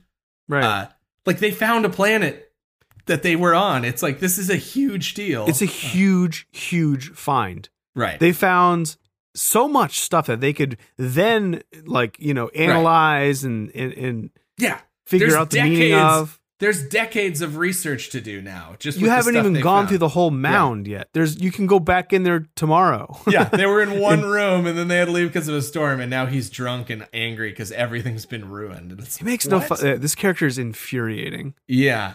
Um they have a little bit of an existential s- discussion. He wants to know why the engineers created humans. Well, David asks him, "Well, why did humans create me?" He says, "Because they could." Well, that's not really exciting to hear. David says, "Imagine how disappointed you would be if you heard that from your creator." Yeah, Fair point. I like that line. Yeah. Um, David asks Holloway, what would he do? What would he be willing to do to find the answers that he's looking for? Holloway says, absolutely anything. Well, let's drink to that. Pours him a glass of champagne very quickly. David spent some time at the club. He's quick with the dose. Um, drops a little bit of black goo into the champagne, and Holloway goes bottoms up. And uh, hey, our little on-board experiment has begun. Uh, so we go back to the dome. Fifield and Milburn are investigating. Uh, they find a pile of dead engineer bodies. Uh, Milburn rightfully tells Fifield not to touch them because yeah. that makes sense. We, he's not consistent on this advice though. Um, we're back on the ship and Janek is jamming out on his mini accordion. um, he notices a life form ping on the map and takes the opportunity to scare the shit out of Fifield and Milburn. Um, they get freaked out. Everyone's just hoping it's it's a malfunctioning pup, but they decide to go the other direction regardless. Um, and then we catch up with Shaw uh, in her room. She is wondering aloud if there was an outbreak uh, that caused the engineer head to explode. Is there some kind of contagion? Maybe. It seems very possible. Uh, Drunk Holloway then shows up. He has a rose. Um, he gives her a rose he's like pissed but also excited it's like his energy is very confusing mm-hmm. um they have another like existential conversation four of seven in the movie um you know she lets him in on the news that the dna is the same that they must have made us uh, and then he posits, "Well, does this mean that you don't believe in God anymore? have you have you now abandoned all of your religion?" And she's like, "Well, no, because we don't know who made them." Right. Again, fair point, I guess. Um, he sort of mocks her religion, uh, because any old schmuck can create life now. Uh, she gets triggered because apparently she can't create life. Yeah, um, she she can't have a baby. Yeah. Um and then he uses this argument as a direct segue into sex, which, as someone who does have to, uh, you know, use some delicacy to begin the sex act at times, I'm going to say this does not check out. no, I wrote my one note for this scene is th- this relationship sucks. yes. Imagine if this was your foreplay. Uh, mock a woman's yes, religion, hey, then give her a still, hard time about how she God? can't conceive. hey, you still believe in God now, dummy? Yeah. Dummy whose womb doesn't work, you fucking idiot. oh, let's fuck. okay. Yeah, anyways, that's basically what happens. Um so we just get a little color stuff now uh, on the bridge. Vickers comes up and she's uh, you know, kind of hassling Janek, whose accordion we find out belonged to Stephen Stills. So yeah, uh, expensive, I would imagine. Um, he starts flirting with her. It's flirty. They go back and forth a little bit. Uh, he his move is to ask her if she's a robot to basically challenge her humanity, which uh, you know, as soon as she hears that, she's totally DTF. Um, and like I mentioned before, pretty clearly because he looks the way he looks, and not because of anything smooth that he says. Right. Uh, but yeah, she says, "Yeah, my room, ten minutes." Okay, they're gonna go screw. Um, meanwhile, Fifield and Milburn have made their way back into the vase room. Um, Fifield is, I guess, getting stoned. Right? Yeah, what the fuck? He just has like they're like he's like vaping on something inside his helmet. yeah. And uh the other guy is like, Hey, is that tobacco? He's like, Yeah, tobacco. Yeah. like, what the fuck? Right. You're scientist. You're stuck in a alien yeah, so this is probably my least favorite scene in the whole movie. Mine too. Which is a bummer because it has probably the best creature effects in the movie. Mm-hmm. Um, this could have been, and it still is scary. It's just so dumb that it like ruins this whole experience for me. Yeah. Um, it moves too fast. All the character notes are wrong. So Fifield's getting stoned, and then literally, like, he barely finishes delivering a line, and then he's like, "Oh, what's that?" Because he sees something sort of slithering around in the black ooze on the ground. Um, he spots this. It's it's like a snake essentially, but it looks kind of like a big dick. Mm-hmm. Um, has like a yeah. flappy mouth, almost like a cobra's head, but like well, so it starts out. It looks like a balled up fist. So yeah. it really looks like a. It's it's it's very sort of penile. it's the nature. proverbial baby holding an apple. Baby's arm holding it, an apple. It really is. That's what it looks like. yes, it does. Uh, it's like a, yeah, it's kind of off white pink. It's gross. Um, so Fifield is understandably scared, but Milburn, the biologist, Mhm. wants to pet it. Mm-hmm. He keeps calling it baby. He says Mhm. it's sweet. He knows nothing about it. It's so infuriating. Yeah. Um, it even starts to act like a defensive cobra. Yes, Like it yes. opens its head up. And yeah. it's just it's basically like get the fuck away from me. It's like, ah, look at you, sweet little thing. It's it's, Yeah. it's so it defies any reasoning. Yes, absolutely. Um, so very reasonably, it attacks his arm. Um, grabs his arm. eh, he realizes how strong it is, and then it wraps around his arm completely. This is all all of the stuff on his arm, with the exception of it's going to do its regenerating thing in a second. Almost all practical, right? They built like Right. six of these things. They look great. It's it is truly scary. It's just like I wish they had better plot and character It actions just- to go along and it seems it. like such an easy fix. yeah, Like, they could have done this another way that wouldn't have been Mhm. infuriating. yeah. And I hate to do this, but it's like this feels like a Lindelof kind of thing to me. That's what I I was gonna say that as well. Yeah. Yeah. I don't want to give him too hard of a time, but he does have this tendency to just like move pieces around so he can serve his bigger narrative and it's he doesn't strike me as the kind of guy who writes real very well. Mm-hmm. Um anyways, uh the dick snake breaks his arm. Uh it's awful. It's like a compound fracture, makes a hole in his suit. Uh he's screaming at Fifield to help him out. Fifield tries to grab it, makes things worse. Eventually he gets his utility knife out and cuts its head off, but what would you know? It sprays acid blood all over the place. Uh hits Fifield's helmet. His helmet starts to melt. He takes a header into the pile of black goo. Things are going very poorly for everyone. Mm-hmm. Uh, the dick snake immediately regrows its head. It takes like three seconds. And then it crawls right into the hole in Milburn's suit, does like a quick, uh, you know, 360 around the inside of his, his helmet, and then goes straight down his gullet. Mm-hmm. And it's pretty gross. And yeah. Yeah, it's it's unfortunate because there's cool shit in the scene, but like Mhm. it, at its core, it's just like does not work. Yeah. So from this point, things start to move. Uh, and I do appreciate the pace of the second half of this movie, I think. Because Mhm. this is around the halfway point, And we've had like a lot of you know, it's it's been I don't want to say slow moving, but it's been like a lot of setup and now all of a sudden it's just like everything from here on out kind of goes. Um so let's see where I lost my place. Uh, bu- bu- bu-. Yeah, there we The go. Snake, yeah. Yeah, Snake the snake in the throat. So it's dawn now. Holloway wakes up. He's clearly not feeling well. Um, he splashes some water in his face. He sees. It's hard to tell what it is. Sees like some weird stuff moving around in his eye. Yeah, it's like swimming around in his eye. Yeah. Um. So he's pretty freaked out, but gets interrupted by Janek, who wants everybody to suit up because it's time to go find Fifield and Milburn.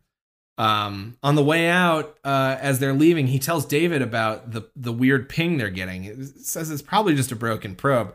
So David, you know, graciously offers to find it and fix it. Uh, you know, the whole time, just sort of like he might as well be like tapping his fingers Yeah, together, yeah. like Mr. Burns.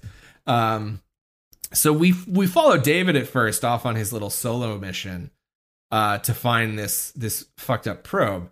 Vickers gets him one on one on the comms and tells him to uplink his video feed to her room. Uh, so he finds the pup. It's stuck in front of a locked door, which David gets open, revealing a room holding thousands of the vases stacked Mhm. up, kind of like ammunition. Um, he moves into the next room. He finds some more engineer corpses. Uh, then he spots something good. We're not sure what it is yet, but he kills his video feed to Vickers. Um, and this raised some questions for me about, like, I mean, we ultimately find out that David doesn't really serve Vickers, right? Mhm. So he doesn't technically have to follow her directions, but I would also argue that he doesn't really seem to serve anyone. Anyone, run yeah. which feels a little bit dangerous. Um, but maybe that's you know racist against androids for me to say. so uh, raises some of the big questions. Um, so he moves in, and, and we're on a bridge, like in the original derelict ship, it would seem, Mhm. uh, from the first Alien. So meanwhile, back in the original Vaz room, and I'm gonna keep switching between Vase and Vaz uh, throughout the show just to keep you guys on your toes.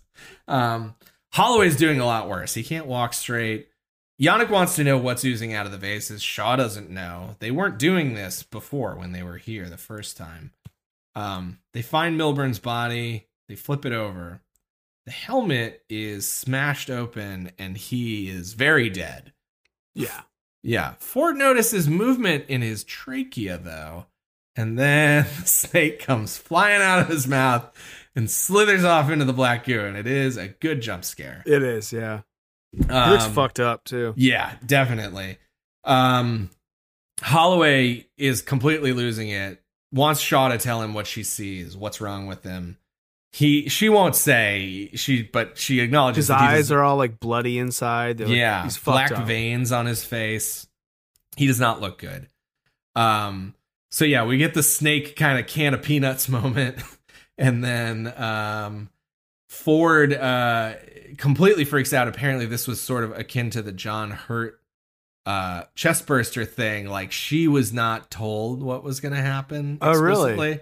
So very much got like a real scare, which feels a little bit uh, manipulative, but hey, whatever. It makes for a good reaction shot. um, so everybody uh, gets moving to evac Holloway. Uh, Vickers is on the comms and she wants to know what he's sick with. Good question. She's the only person who, at least at this point in the movie, is making somewhat reasonable decisions. Yeah. Uh, we cut back to David, who is exploring the bridge. Um, he finds some like rubbery egg buttons. That's my dog Bowie. He probably sees a small child. Oh no, it's the Amazon Prime guy. Uh, he's my dog's arch nemesis. yeah. Same. My my dog. Yeah. Anytime. Oh, the other day. Sorry, he stole a shoe from Uh-huh. and ran outside, and then uh, or his like command for stopping and dropping what he's Mhm. doing and coming back is look at me. Okay. And so he ran outside with a shoe, and I shouted, "Hey, look at me!" Right when a attractive woman walks by, and she just kind of like looked at me, and I was like, "Uh, What do you think, huh? hey, look at me!" I'm a person. nice. I like that. It's a good move. Um, yeah, so David's jamming on some like rubbery egg looking buttons. They seem very fun to touch. Uh, Yeah. I wanted to press them. Uh, he figures out how to make the captain's chair spin out. He jumps up in it. It's a huge chair. He's like a 10 year old in the back of a conversion van. Um, then the hologram surveillance thing starts up again, and he watches. There's a bunch of engineers in the room, and they're they're essentially getting the ship fired up. Uh, one guy starts up the ship with a flute. Yeah, flute. Yeah, like do do do do do. Yeah, and, like, no joke. All the controls pop up. Yeah, it's like Willy Wonka starting his boat. Um, then uh, the guy's like jam. He looks like a fucking future DJ. He's like jamming on all this. There's like lights everywhere. It's pretty silly, but uh, you know it looks interesting. The whole room kind of turns into like a holographic 3D planetarium, right? So they're Mhm. like navigating, but you can see everything in space. Um, the the same sort of strains of Star Trek esque like space exploration music from the intro pick up in the score again. David's totally mesmerized watching this whole stuff, and he he realizes he can grab uh, like one of the holographic globes and like hold it, and it's Earth, right? Mhm. Uh, then everything abruptly stops. Uh, again, for reasons unclear, but he notices that there is a cryo chamber in the room that still has power. Uh, and he goes and checks it out, and there is an engineer in the cryo chamber. What? He listens closely, and he has a faint heartbeat. Yeah. Uh, so big, big reveal. Um, so we're back on the uh, the evac. Holloway is getting way worse on the ride back to the ship. Um, yeah, he's he's not in good shape. no. Um, Vickers refuses to open the bay door to the ship. She grabs a flamethrower. Um, it's very and- very similar to the Alien One scene where Ripley does the same Yes. after uh, John Hurt's character gets. absolutely face hugger. Yeah, It's definitely playing the same note. And she is not going to let Holloway on board. So everybody is basically screaming at her. Again, doesn't make sense because she's being reasonable. I get Shaw is upset, and that makes sense because that's her like lover, essentially. Right. But like Janek, the captain, who by the way, his whole character note in subsequent scenes is going to be we can't let what's here on this planet get back to Earth. Yeah. But for the purposes of this scene, oh, he's arguing that they should bring Holloway onto the ship and put him into cryostasis. Yeah. Right. Like again, totally doesn't make sense. Is not an in character decision. Uh it's it's an emotional moment. Shaw's losing it. Holloway is sort of staggering towards Vickers and he looks back at Shaw. He tells her that he loves her. And then he essentially commits suicide by like flamethrower cop. Yeah. Suicide by Vickers. yeah. Uh she she lights him up uh and he dies and Shaw is understandably very very upset about it. Mm-hmm. Um and there goes the worst character in the movie. Uh, Mhm. gone just in time. No, gone too late. Um so we wake up with uh Shaw in the medical bay. Uh David is taking her necklace. He says it might be contaminated. Seems fishy. Um she wants to run blood work on everyone on the ship. If there was a contagion, we got to figure out what's going on. David seems unconcerned. Um, then he asks, not too delicately, if she and Holloway have boned recently. Uh, just checking, you know, quarantine purposes. And he does a scan. She's pregnant. He says three months. Three Uh, months.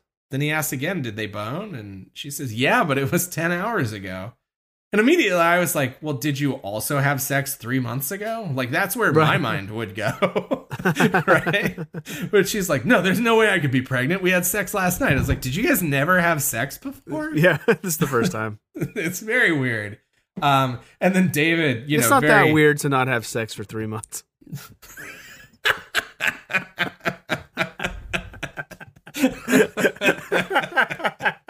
A running joke Bryce and I have is how infrequently married people have sex. Yeah, yeah. A Uh, joke. It, it terrifies me to my core. Um, we'll see what happens. Um, anyways, then David very casually drops. Well, it's not a traditional fetus, and no, you can't see it. She wants yeah, to yeah, see he it. He wants to see it. She wants to see it. He won't let her. right. He so like none of- turns the screen away. yeah, it makes no fucking sense. It's like, why would you tell her if you're gonna do this whole like game, right? So she understandably gets upset. He wants to see, she wants to see, he won't show her. He says, the best thing we can do is put you in cryo until you get back to Earth. We don't have the facilities here to take it out of you. And then he drugs her, uh, sneaks the you know needle into her arm. As she passes out, he just decides to get extra creepy and starts talking about her father dying from Ebola. Ebola, yeah. Yeah, and how it's similar to this situation.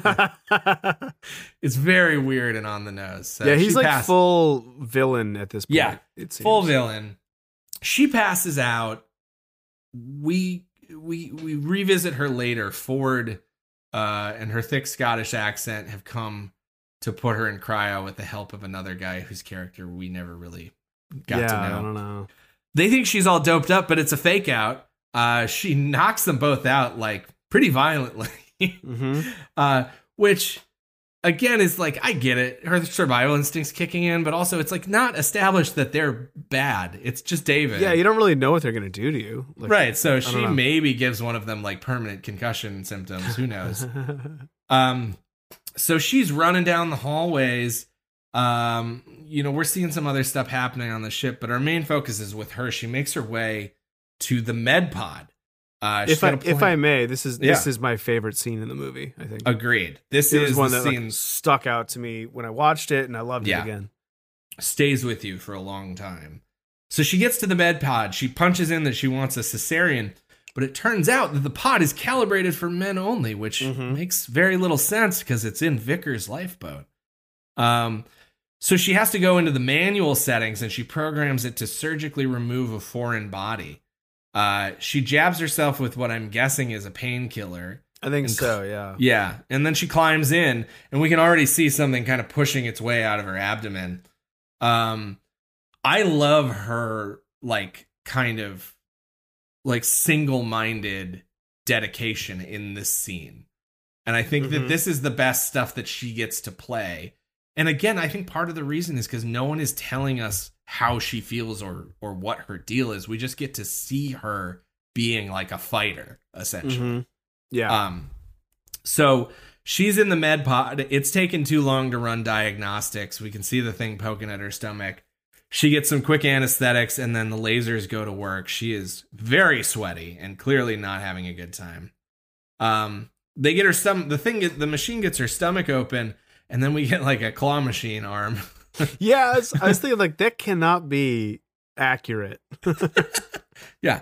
Uh, it goes it goes into her stomach. Uh, just Mitch misses getting the Nintendo Switch and uh, pulls out like it's it, it first is sort of like or it's like circular. It, it- you know, it, comes out and uh, It's almost like in a placenta, like a like, Yeah. like a like a birth sac, and there's an Yeah. umbilical cord. Yes, and it's uh congratulations, it's a squid. Yeah. Uh it's extremely aggressive um and is immediately kind of going for her face. Yeah, it's Or- like it like opens up. The tentacles are Mhm. flopping everywhere. Yeah. and she's stuck in this med pod with it. yeah.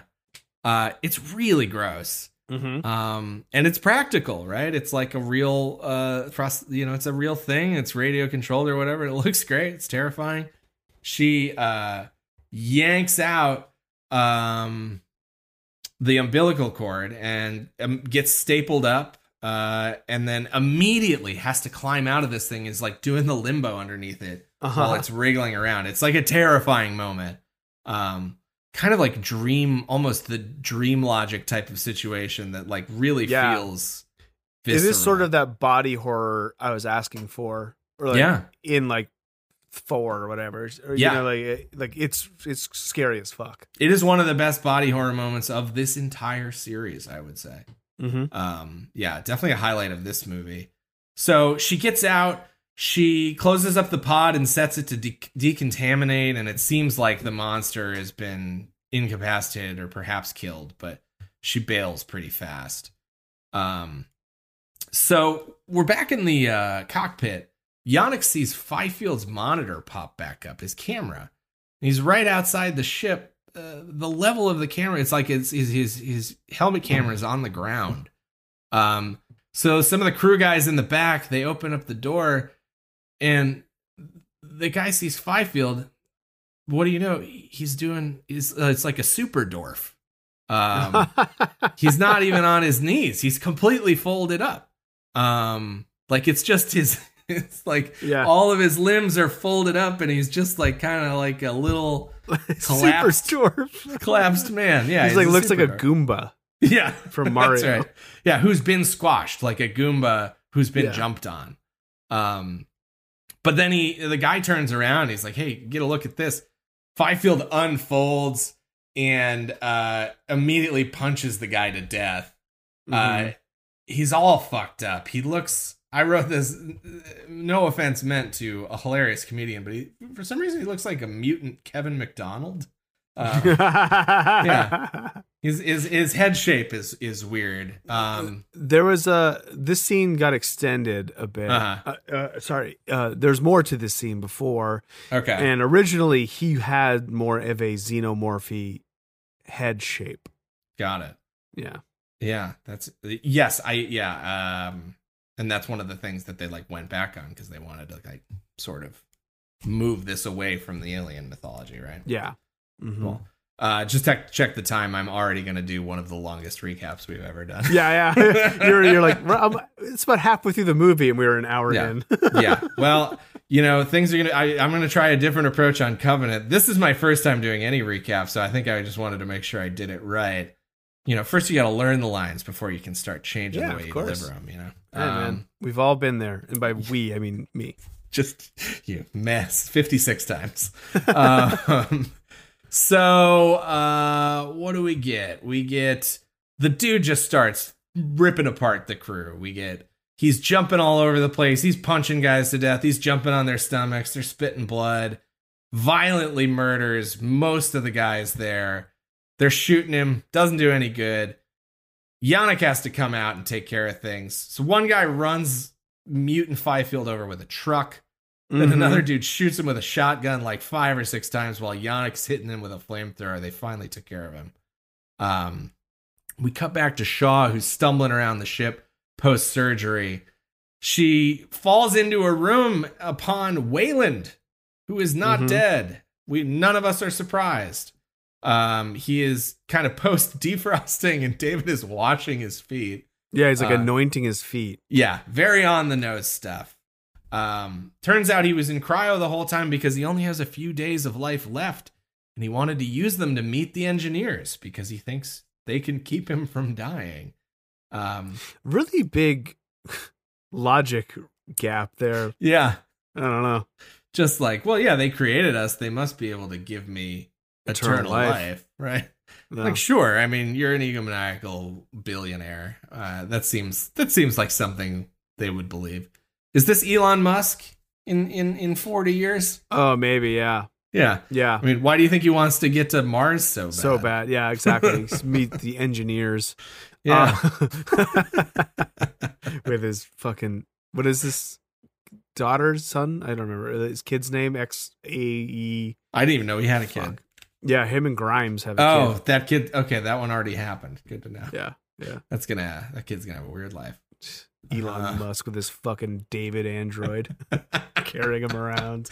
it just gets stoned together. Um, so Shaw is like, no, this is a terrible plan. They aren't what the, we thought they were. This is a bad place. We need to get out of here right now. Weyland is, uh, he is unbothered. He needs to know. And it makes sense. I mean, he's about to die. So this guy doesn't give a shit about anything.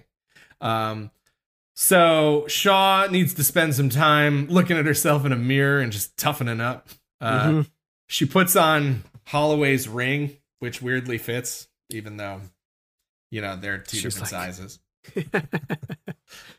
I miss him and his skinny fingers. Um, face hugger fingers. she slams a few Tylenol and starts suiting up, getting ready to do something. Janek shows up and pretty much provides, uh, similar to Brad Dourif in the last movie, this feels like a line that was written late in production because it's just like it doesn't make much sense what's going on. We need to tell the audience some some important information. So he bursts into the room and just lets us know this is not the engineer's home. It is a military installation. Yes, how the put- fuck does he know that? yeah, because we need to know that. That's how. Um, they put it out here because they're not stupid enough to make weapons of mass destruction on their own doorstep. So he is now confident that they engineered the black goo. It got out, it turned on them, and now it's uh, fucking up their crew. Shaw tells him that one of the engineers is still alive and she has to know what it has to say.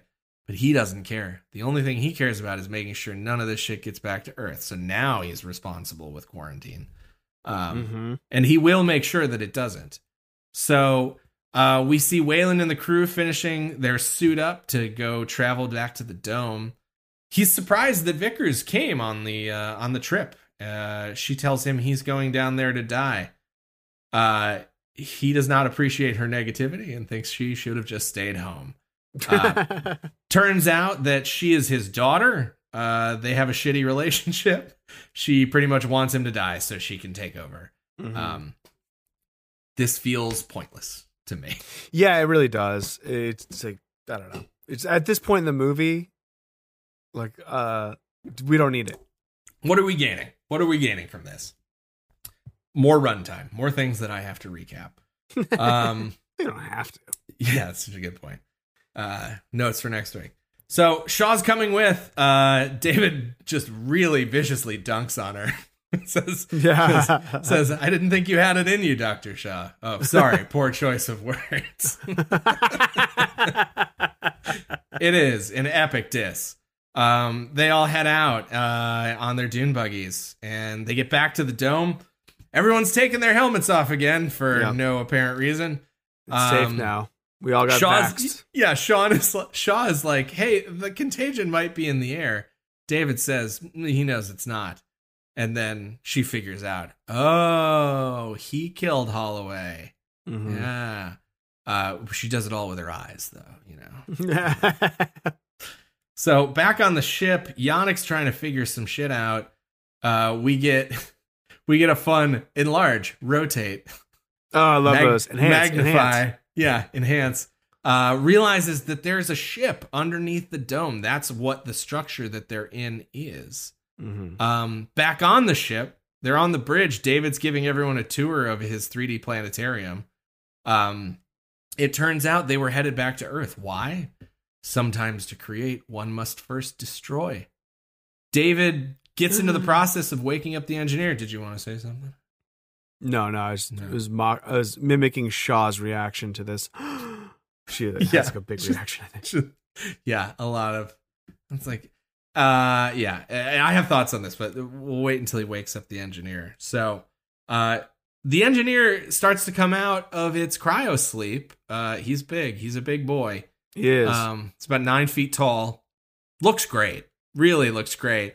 And I don't know. They must have done some of that Hobbit, Lord of the Rings shit that they do with Gandalf because, They're like forced perspective stuff. yeah, because it definitely is a real person Yeah. and he is towering over everyone else. Shaw, like, so, so Waylon tries to a- ask a question, and here's the thing: I think there shouldn't be any billionaires. Okay, like I am not pro billionaire, mm-hmm. but I will say this: he paid for this entire thing. He Yeah. got everyone here. This is his whole deal. And then he's trying to ask the engineer questions, and Shaw's just like shouting questions. Just Yeah, like, yeah. why are we here? What did you do? What did we do wrong? Why do you hate us? And understandably, he's like, Can you shut up, please? and also, this thing is 2,000 years old. It's been in Yeah. cryosleep for 2,000 years old, and you're shouting, like, why do you hate us? like, what? What? I don't fucking know you. what are you talking about? Yeah. It is a weird, obnoxious situation. So Waylon has his muscle guy just hit her in the gut with a gun. Classic. classic action movie move. Mhm. you know um so david asks Waylon's question to the engineer um do you know did, did you see so the language this is a real language or at Oh, I didn't know that. it is a An language actual that- language? yeah it's called proto-indo-european Huh. and it's no one really knows how accurate it is because you know it was spoken thousands and thousands of years ago but it's essentially the it's the root language for like all of the you know indian uh, like indo uh what continent and then like european it's like it's like the basis for a lot of languages right Oh. like and the question that he asks roughly translates to this man is here it's not even a question, it's actually a statement. This man is here because he does not want to die. He believes you can give him more life. Hmm. The engineer reaches out and sort of gently touches David's head, and it feels very much like a god sort of patting, you know, the head of his his child type of situation. And then he picks David up by the head violently and rips his head off. Yeah. Uh, and then he hits Waylon really, really hard with David's head. um, Immediately kills Ford, kills the muscle, uh, Mhm. just really shredding through these folks. Shaw runs off, and, and, and the engineer lets her go.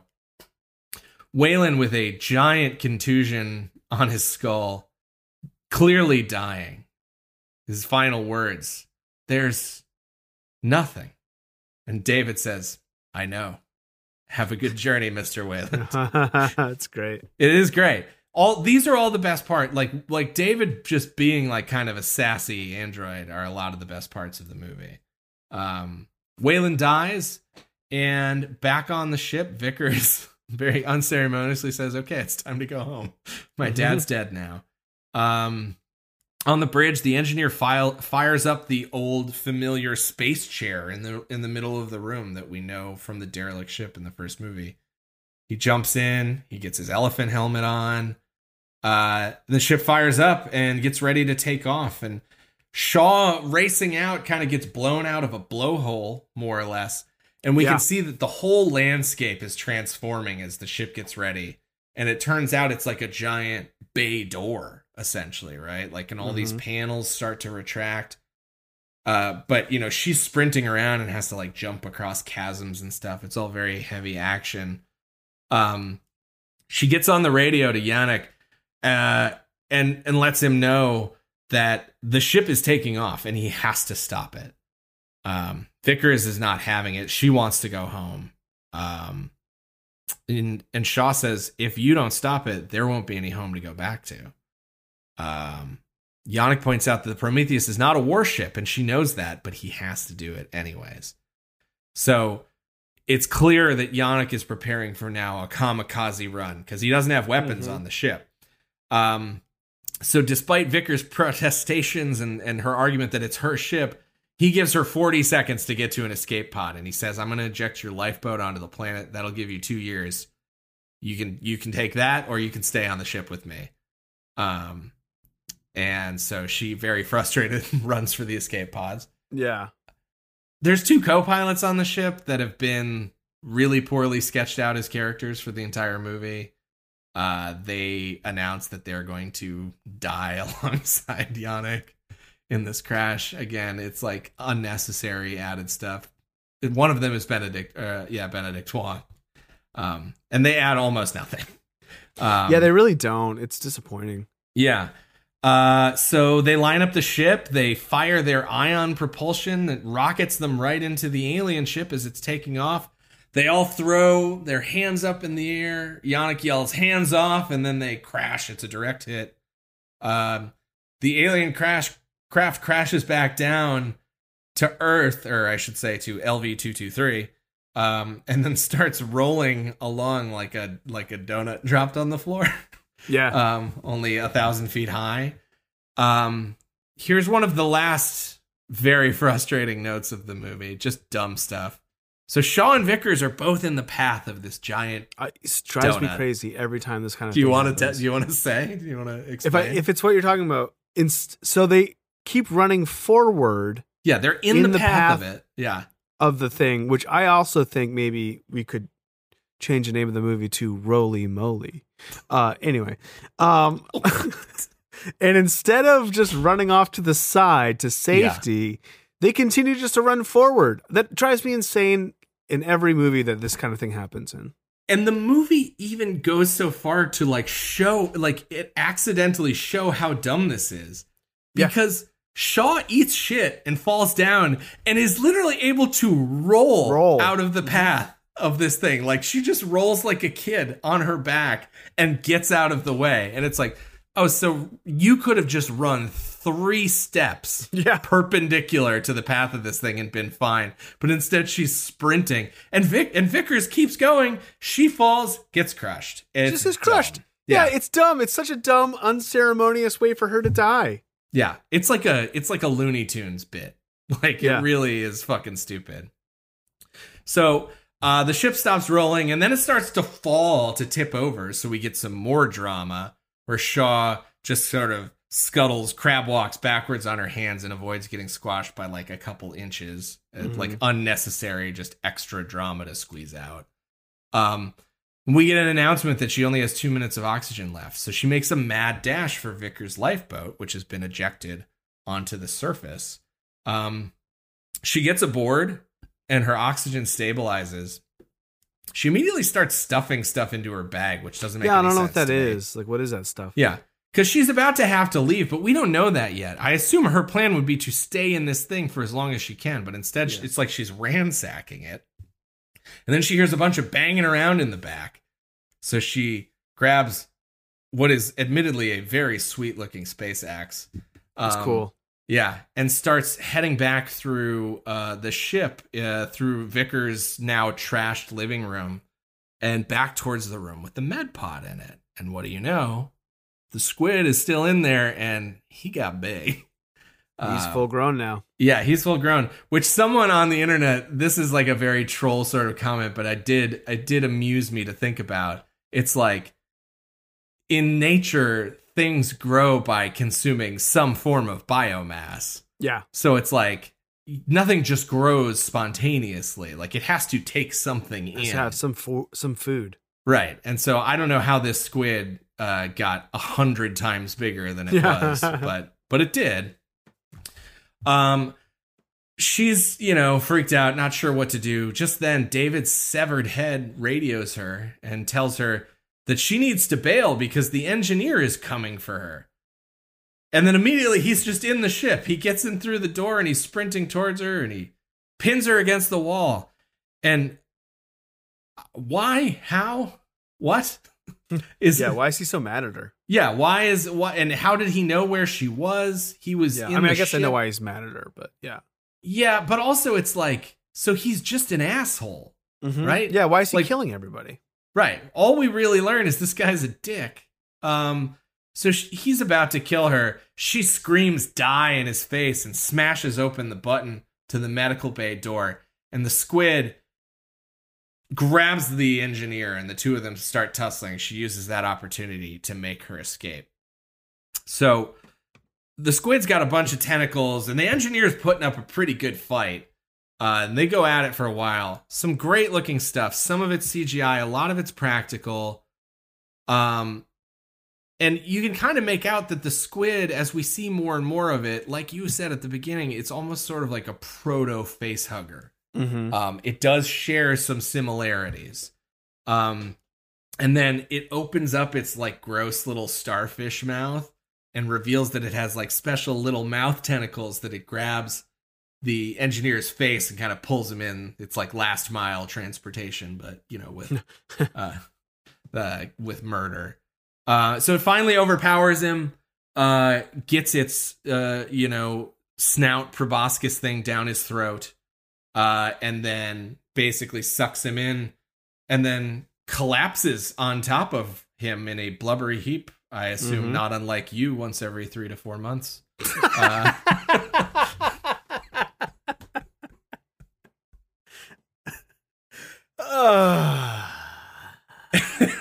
Also, having deposited my yeah.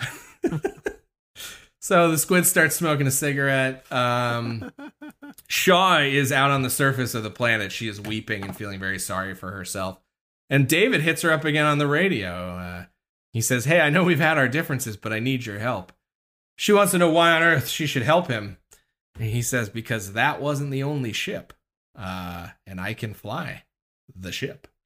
Uh, so she jumps in a dune buggy and heads for the bridge of the crashed ship. She finds David's head, uh, but before she's going to help him out, she wants her cross back. It's on his belt. She still believes in God. Um, so he lets her know uh, that he can get her back to Earth once they find the other ship, and he gets into the you know the maps and stuff. She says, "I don't want to go back to where we came from. I want to go to where they came from." right. Um, she repels down from the ship uh, with David's head in tow. She explains that he wants to know why. Why does she want to go to their planet? And she deserves to know why they changed their minds and decided to kill people. He says it shouldn't matter why. He doesn't understand. And she says, I guess it's because I'm human and you're a robot.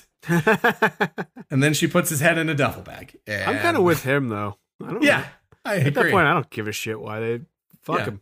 Who me fucking home. cares?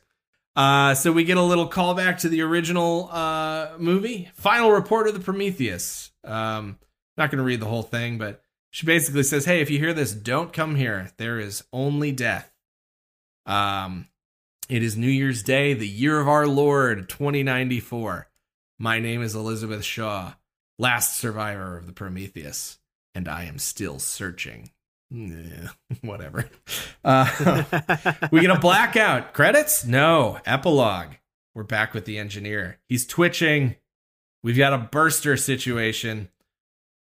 It's a little different than what we're used to. We get a pointy back of the head kind of spears its way out of his chest. hmm Uh, and then this creature, the deacon, as I as I mentioned earlier, emerges. He's pretty big and he's blue. The engineer's like nine feet tall, so this guy's already the size of like a human. Yeah, And- it's not like one of those little snaky chest bursters that we've Yeah. grown is used in to. is in infant form.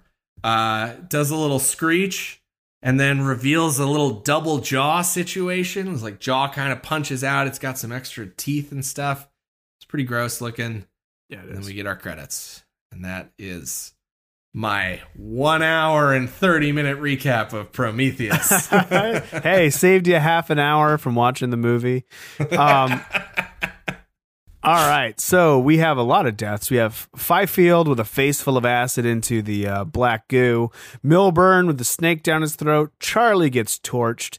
All the guys that Fife, Mutant Fifield kills outside of the Prometheus. Weyland, Ford, whoever else dies in there with them. Janek Chance and Ravel, who are uh, BD Wong and the other fella. Mm, Benedict Uh, Wong.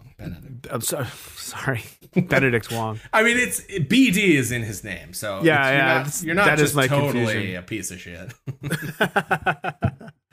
um, Vickers gets crushed by the ship, and then the engineer gets uh, all fucked up by the Demogorgon from Stranger Things. what would you say is your favorite death of this whole uh, m- sloppy masterpiece? I'm hungry. I'm gonna go for a sloppy masterpiece after this. I'll tell you. I wouldn't mind one either. Um, my favorite death in this movie is, I mean, there's some good gore in this. Um, I think that it's got to be the end. I mean, I think it is the engineer and and the squid battle. Um, yeah, it is cool. I mean, if the cry, if if the med pod actually had a death in it, like that would be it. Like that is the best violent scene in the movie, but no one dies. So, yeah. um, you know, Yeah, except perhaps Shaw's innocence. I think I'm in agreement with you. I do like the like ultimately what ends up happening with like the snake and uh, Mhm. you know Yeah, and the two scientists, but you know just kind of conceptually that whole scene Right. drives me insane. So I don't know that I could give it this much you know coveted award. yeah, that's right. so I think I am going to have to go with the engineer death because We it's very just- cool. Yeah. yeah, we can't just Um, hand these things out willy nilly. No, no. Yeah. And then the rest of them are like, you know, yeah, the Vickers' death is stupid. like really, really unceremonious. I, Yeah. I, I guess I do like the sacrifice, the self-sacrifice of the three pilots, but yeah, the engineer Mhm. death that's is very cool. Yeah, All right then. Um, this movie's only uh, it's- wow, it's Nine only years eight, old? nine years old now. yeah. Not much in here that aged poorly, I don't think, in my opinion.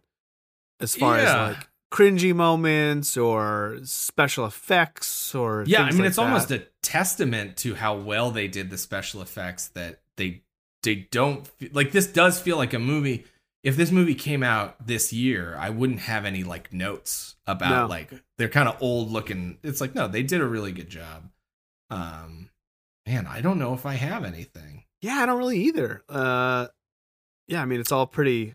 yeah It's a modern movie, Um, yeah i mean in terms of like the sort of uh you know pc cancel culture zone that this has become i mean i think I mean, I think the worst thing is you calling Benedict Wong BD a bunch BD of times. Sorry. Uh, um. So anyway, uh, we here at Killstreak like to rate how scary these movies are. Uh-huh. Are we sticking with the Craven scale on this one, or do you just want to go like Not after 10? the Alien series. I'll tell you that much. Uh, Yeah. One to ten? Yeah, fuck it. Let's do one to ten Fuck it. for a little while. We're abandoning the Wes Craven scale. I'm it sorry, was Wes. too hard. Rest in peace. Yeah, may you rest in peace. I do like your movies, but I Mhm. don't know. It was hard. Yeah. Um, I have a quick question though. If we're Yeah. doing one to ten, is it one to ten of all movies or one to ten of horror movies? Like movies where Oh. there's some expectation that you would have some kind of scare. I guess one to ten of horror movies. Maybe. Okay. Yeah. Cool. That helps me because if it because then it's like anything that succeeds in being scary is immediately like a six or higher. A six. right? Yeah, yeah, yeah. Exactly. Yeah. All right. Well, for me, on a one to ten of horror movies, I would put this one right in the middle. Four, four, five. I'm gonna call it four and a half. Um, Okay. there's some good jumps, not a ton of them. It's more like unsettling. You know, like we talked about, body horror tends to be that way, right? Where it more kind of makes you feel uneasy than it really scares you. Yeah. This isn't a movie. I mean, it's not really even a horror movie. It's more of a violent Mhm. sci-fi movie. Yeah. Um. Yeah. I, I think I'm right there with you. I, I would even maybe go up as high as five because that med pod scene is very Sure. effective. Yeah. It Um, is. And it's that you know the creature stuff is pretty pretty freaky. Mhm. Uh, yeah, five for me, four and a half from you. Uh, Okay. Well, oh, I guess we have No. to come to a consensus, don't we? Do uh, four point seven five. Yeah, there you are. Four point seven five. Perfect. and then finally, Mary fuck kill. Um, so I think if anything, you know, uh, we we we always end up complaining a lot with these Mhm. movies because that's just kind of the easiest thing to point out. But uh, I do like this movie. I do. I Mhm. really do. I um, Yeah. I'm sticking by my sloppy masterpiece uh, assessment. And um, sticky sloppy masterpiece. sticky sloppy masterpiece it's very gooey um and so yeah i i don't know if i can stretch it out any further there are problems there are major issues that i have it's Mhm. there's it's annoying in parts it's yeah. defies logic but you know a lot of m- movies i like defy logic a lot of horror Mhm. movies we like are like yeah why would you go upstairs when you Yeah. could just leave the house but Truly. anyway my way of saying this is a mary for me Uh-huh. i i i'm a prometheus fan All right. Um big big uh yeah, that's that's exciting. It's exciting to hear. Um Yeah, I mean we have a lot of the same issues, I think. Um it's hard for me to forget how frustrating it was to see this the first time.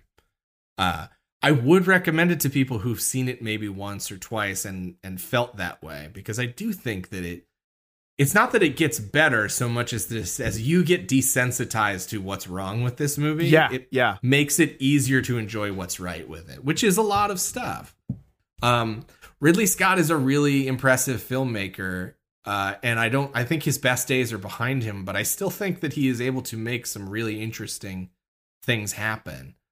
Um, I have huge issues with the character decisions, with the plot of this movie. I think it leaves too much stuff unresolved. Um, and I think one of its biggest sins is is being overstuffed in that in that respect. There's nothing that says that you can't make a movie about profound themes of life and death and and the meaning of being human and and still not maintain a sort of simplicity. Like those those things are not mutually exclusive. I would point people to one of my favorite movies of the last 20 years um under the skin. Um oh yeah yeah yeah. Yeah by uh jonathan glazer.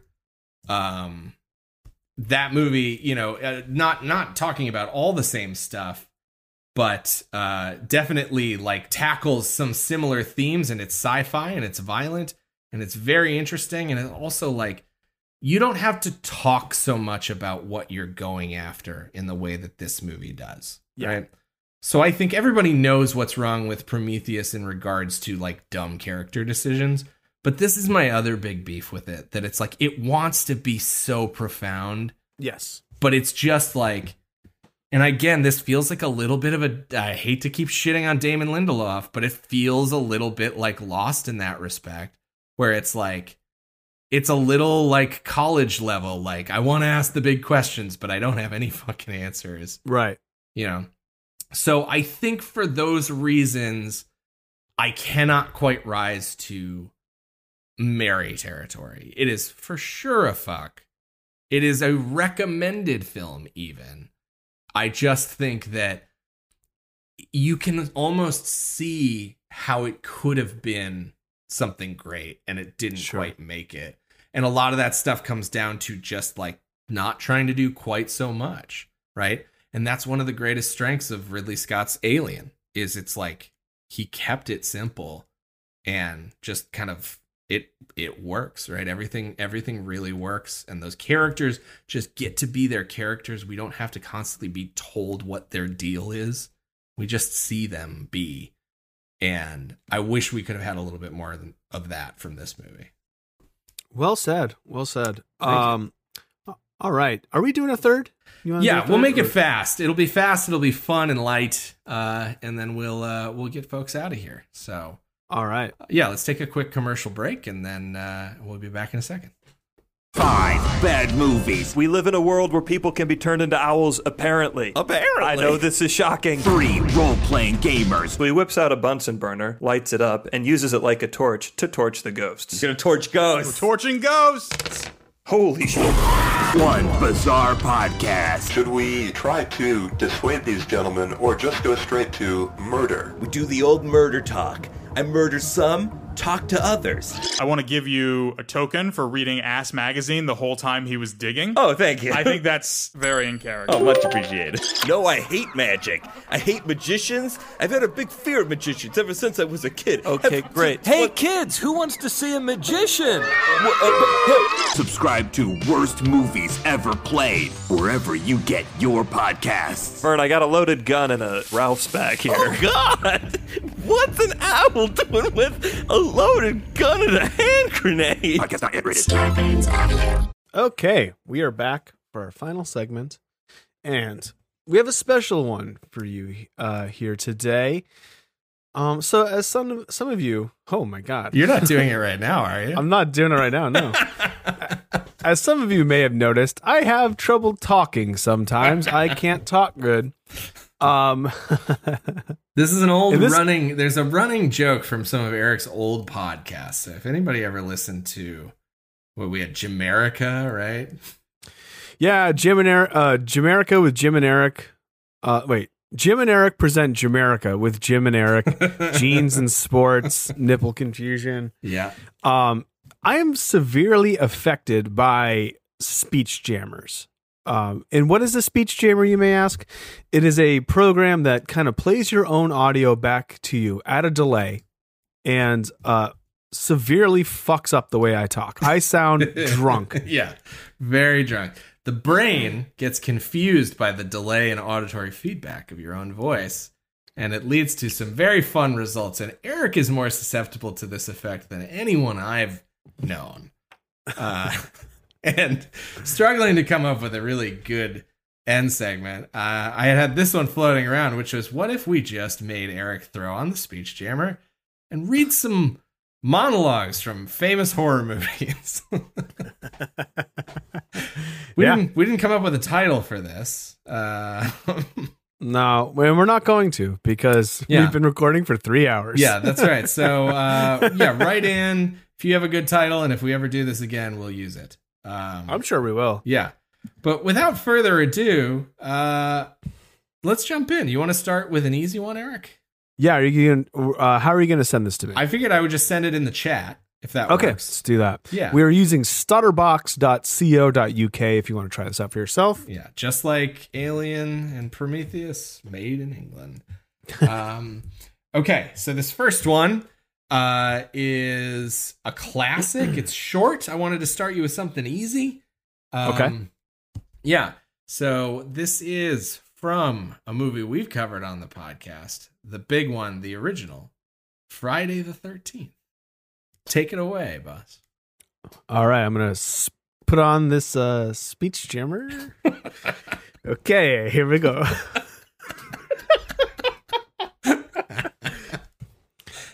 Did you know that a young boy drowned this year before those two others were killed?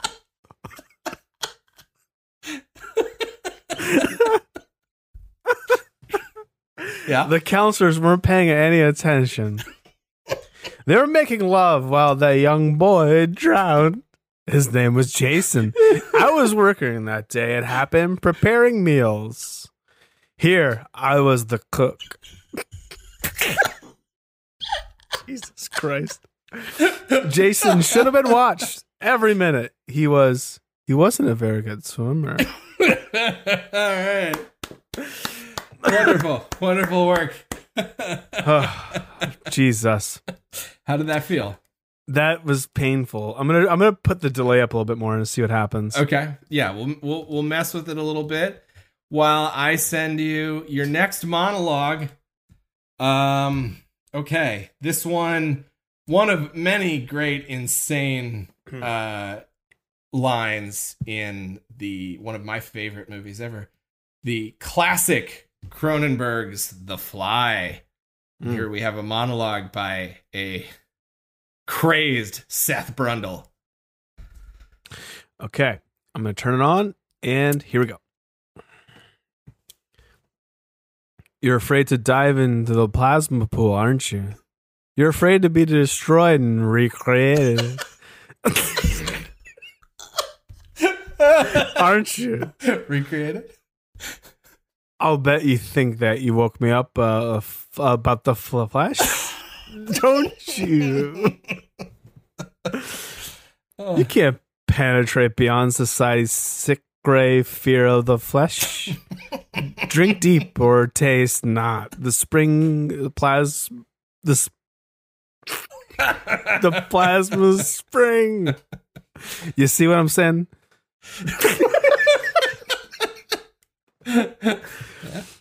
And I'm not talking about sex and penetration. I'm talking about penetration beyond the veil of flesh. A deep penetration. well done. Ah, excellent work. Okay. Okay. Wow, I have one more. And I, I was gonna say, I mean, if you want, I could. I mean, should should should I have a taste of my own medicine? Do you think I should try to do one, or do you want to? You you have it in you to finish up. I think let's let's uh why don't you give it a shot? All right, let's give let's give this a go. Okay, hold on. I'm going to take my headphones off while I say that this is this is a big monologue from the horror adjacent film. We'll say, The Devil's Advocate. Uh, Get some Al Pacino business going. All right, here goes nothing. Who are you carrying all all those bricks for anyway? God? Is that it? God? Well, I'll I'll tell you. Let me give you a little inside information about God. God likes to watch. He's a prankster. Think about it. He gives man instincts. He gives you. Okay. I'm gonna change it up just a little bit. Okay. He gives you. Yeah. Oh. he gives you this extraordinary gift, and then what does he do? I swear, for his own amusement, his own private cosmic gag reel, he sets the rules in opposition. All right, that's good. Wow. You just sound like a drunk asshole. This is a fun game Wow. you guys can do at home with your friends. yeah. We're definitely gonna do this again because it's hard for us to come up with third segment sometimes. it's pretty easy to set up. That's for damn sure. Um, Okay, right, guys. great. Wow. What should we talk about the the poll very briefly? The Hall Oh, of yeah, Shame the poll. poll. Yeah. Yeah, I forgot about that. Uh, so we had sent out a poll uh, to our listeners via Twitter, which you can follow us on Twitter at KillstreakPod, also Instagram, or email us at killstreakpod at gmail.com. And uh, what we wanted to know was which title, movie title, should be inducted into the Killstreak Hall of Shame for title gore. And uh, Mike, how would you describe title gore as a concept? So we looked at titles that weren't just dumb uh, in terms of like, oh, that's not a good title for that movie. These are titles that truly sort of defy logic or violate the rules of grammar and spelling in ways that are hard to ignore. Uh, and we had some really great candidates, but in the end, we could only induct two into our Hall of Shame. Uh, and the winner was a runaway, although we did have uh, a, a pretty good section of the vote, about almost a quarter of the vote for our second place, which was a personal favorite of mine. Do you want to reveal that one, Eric?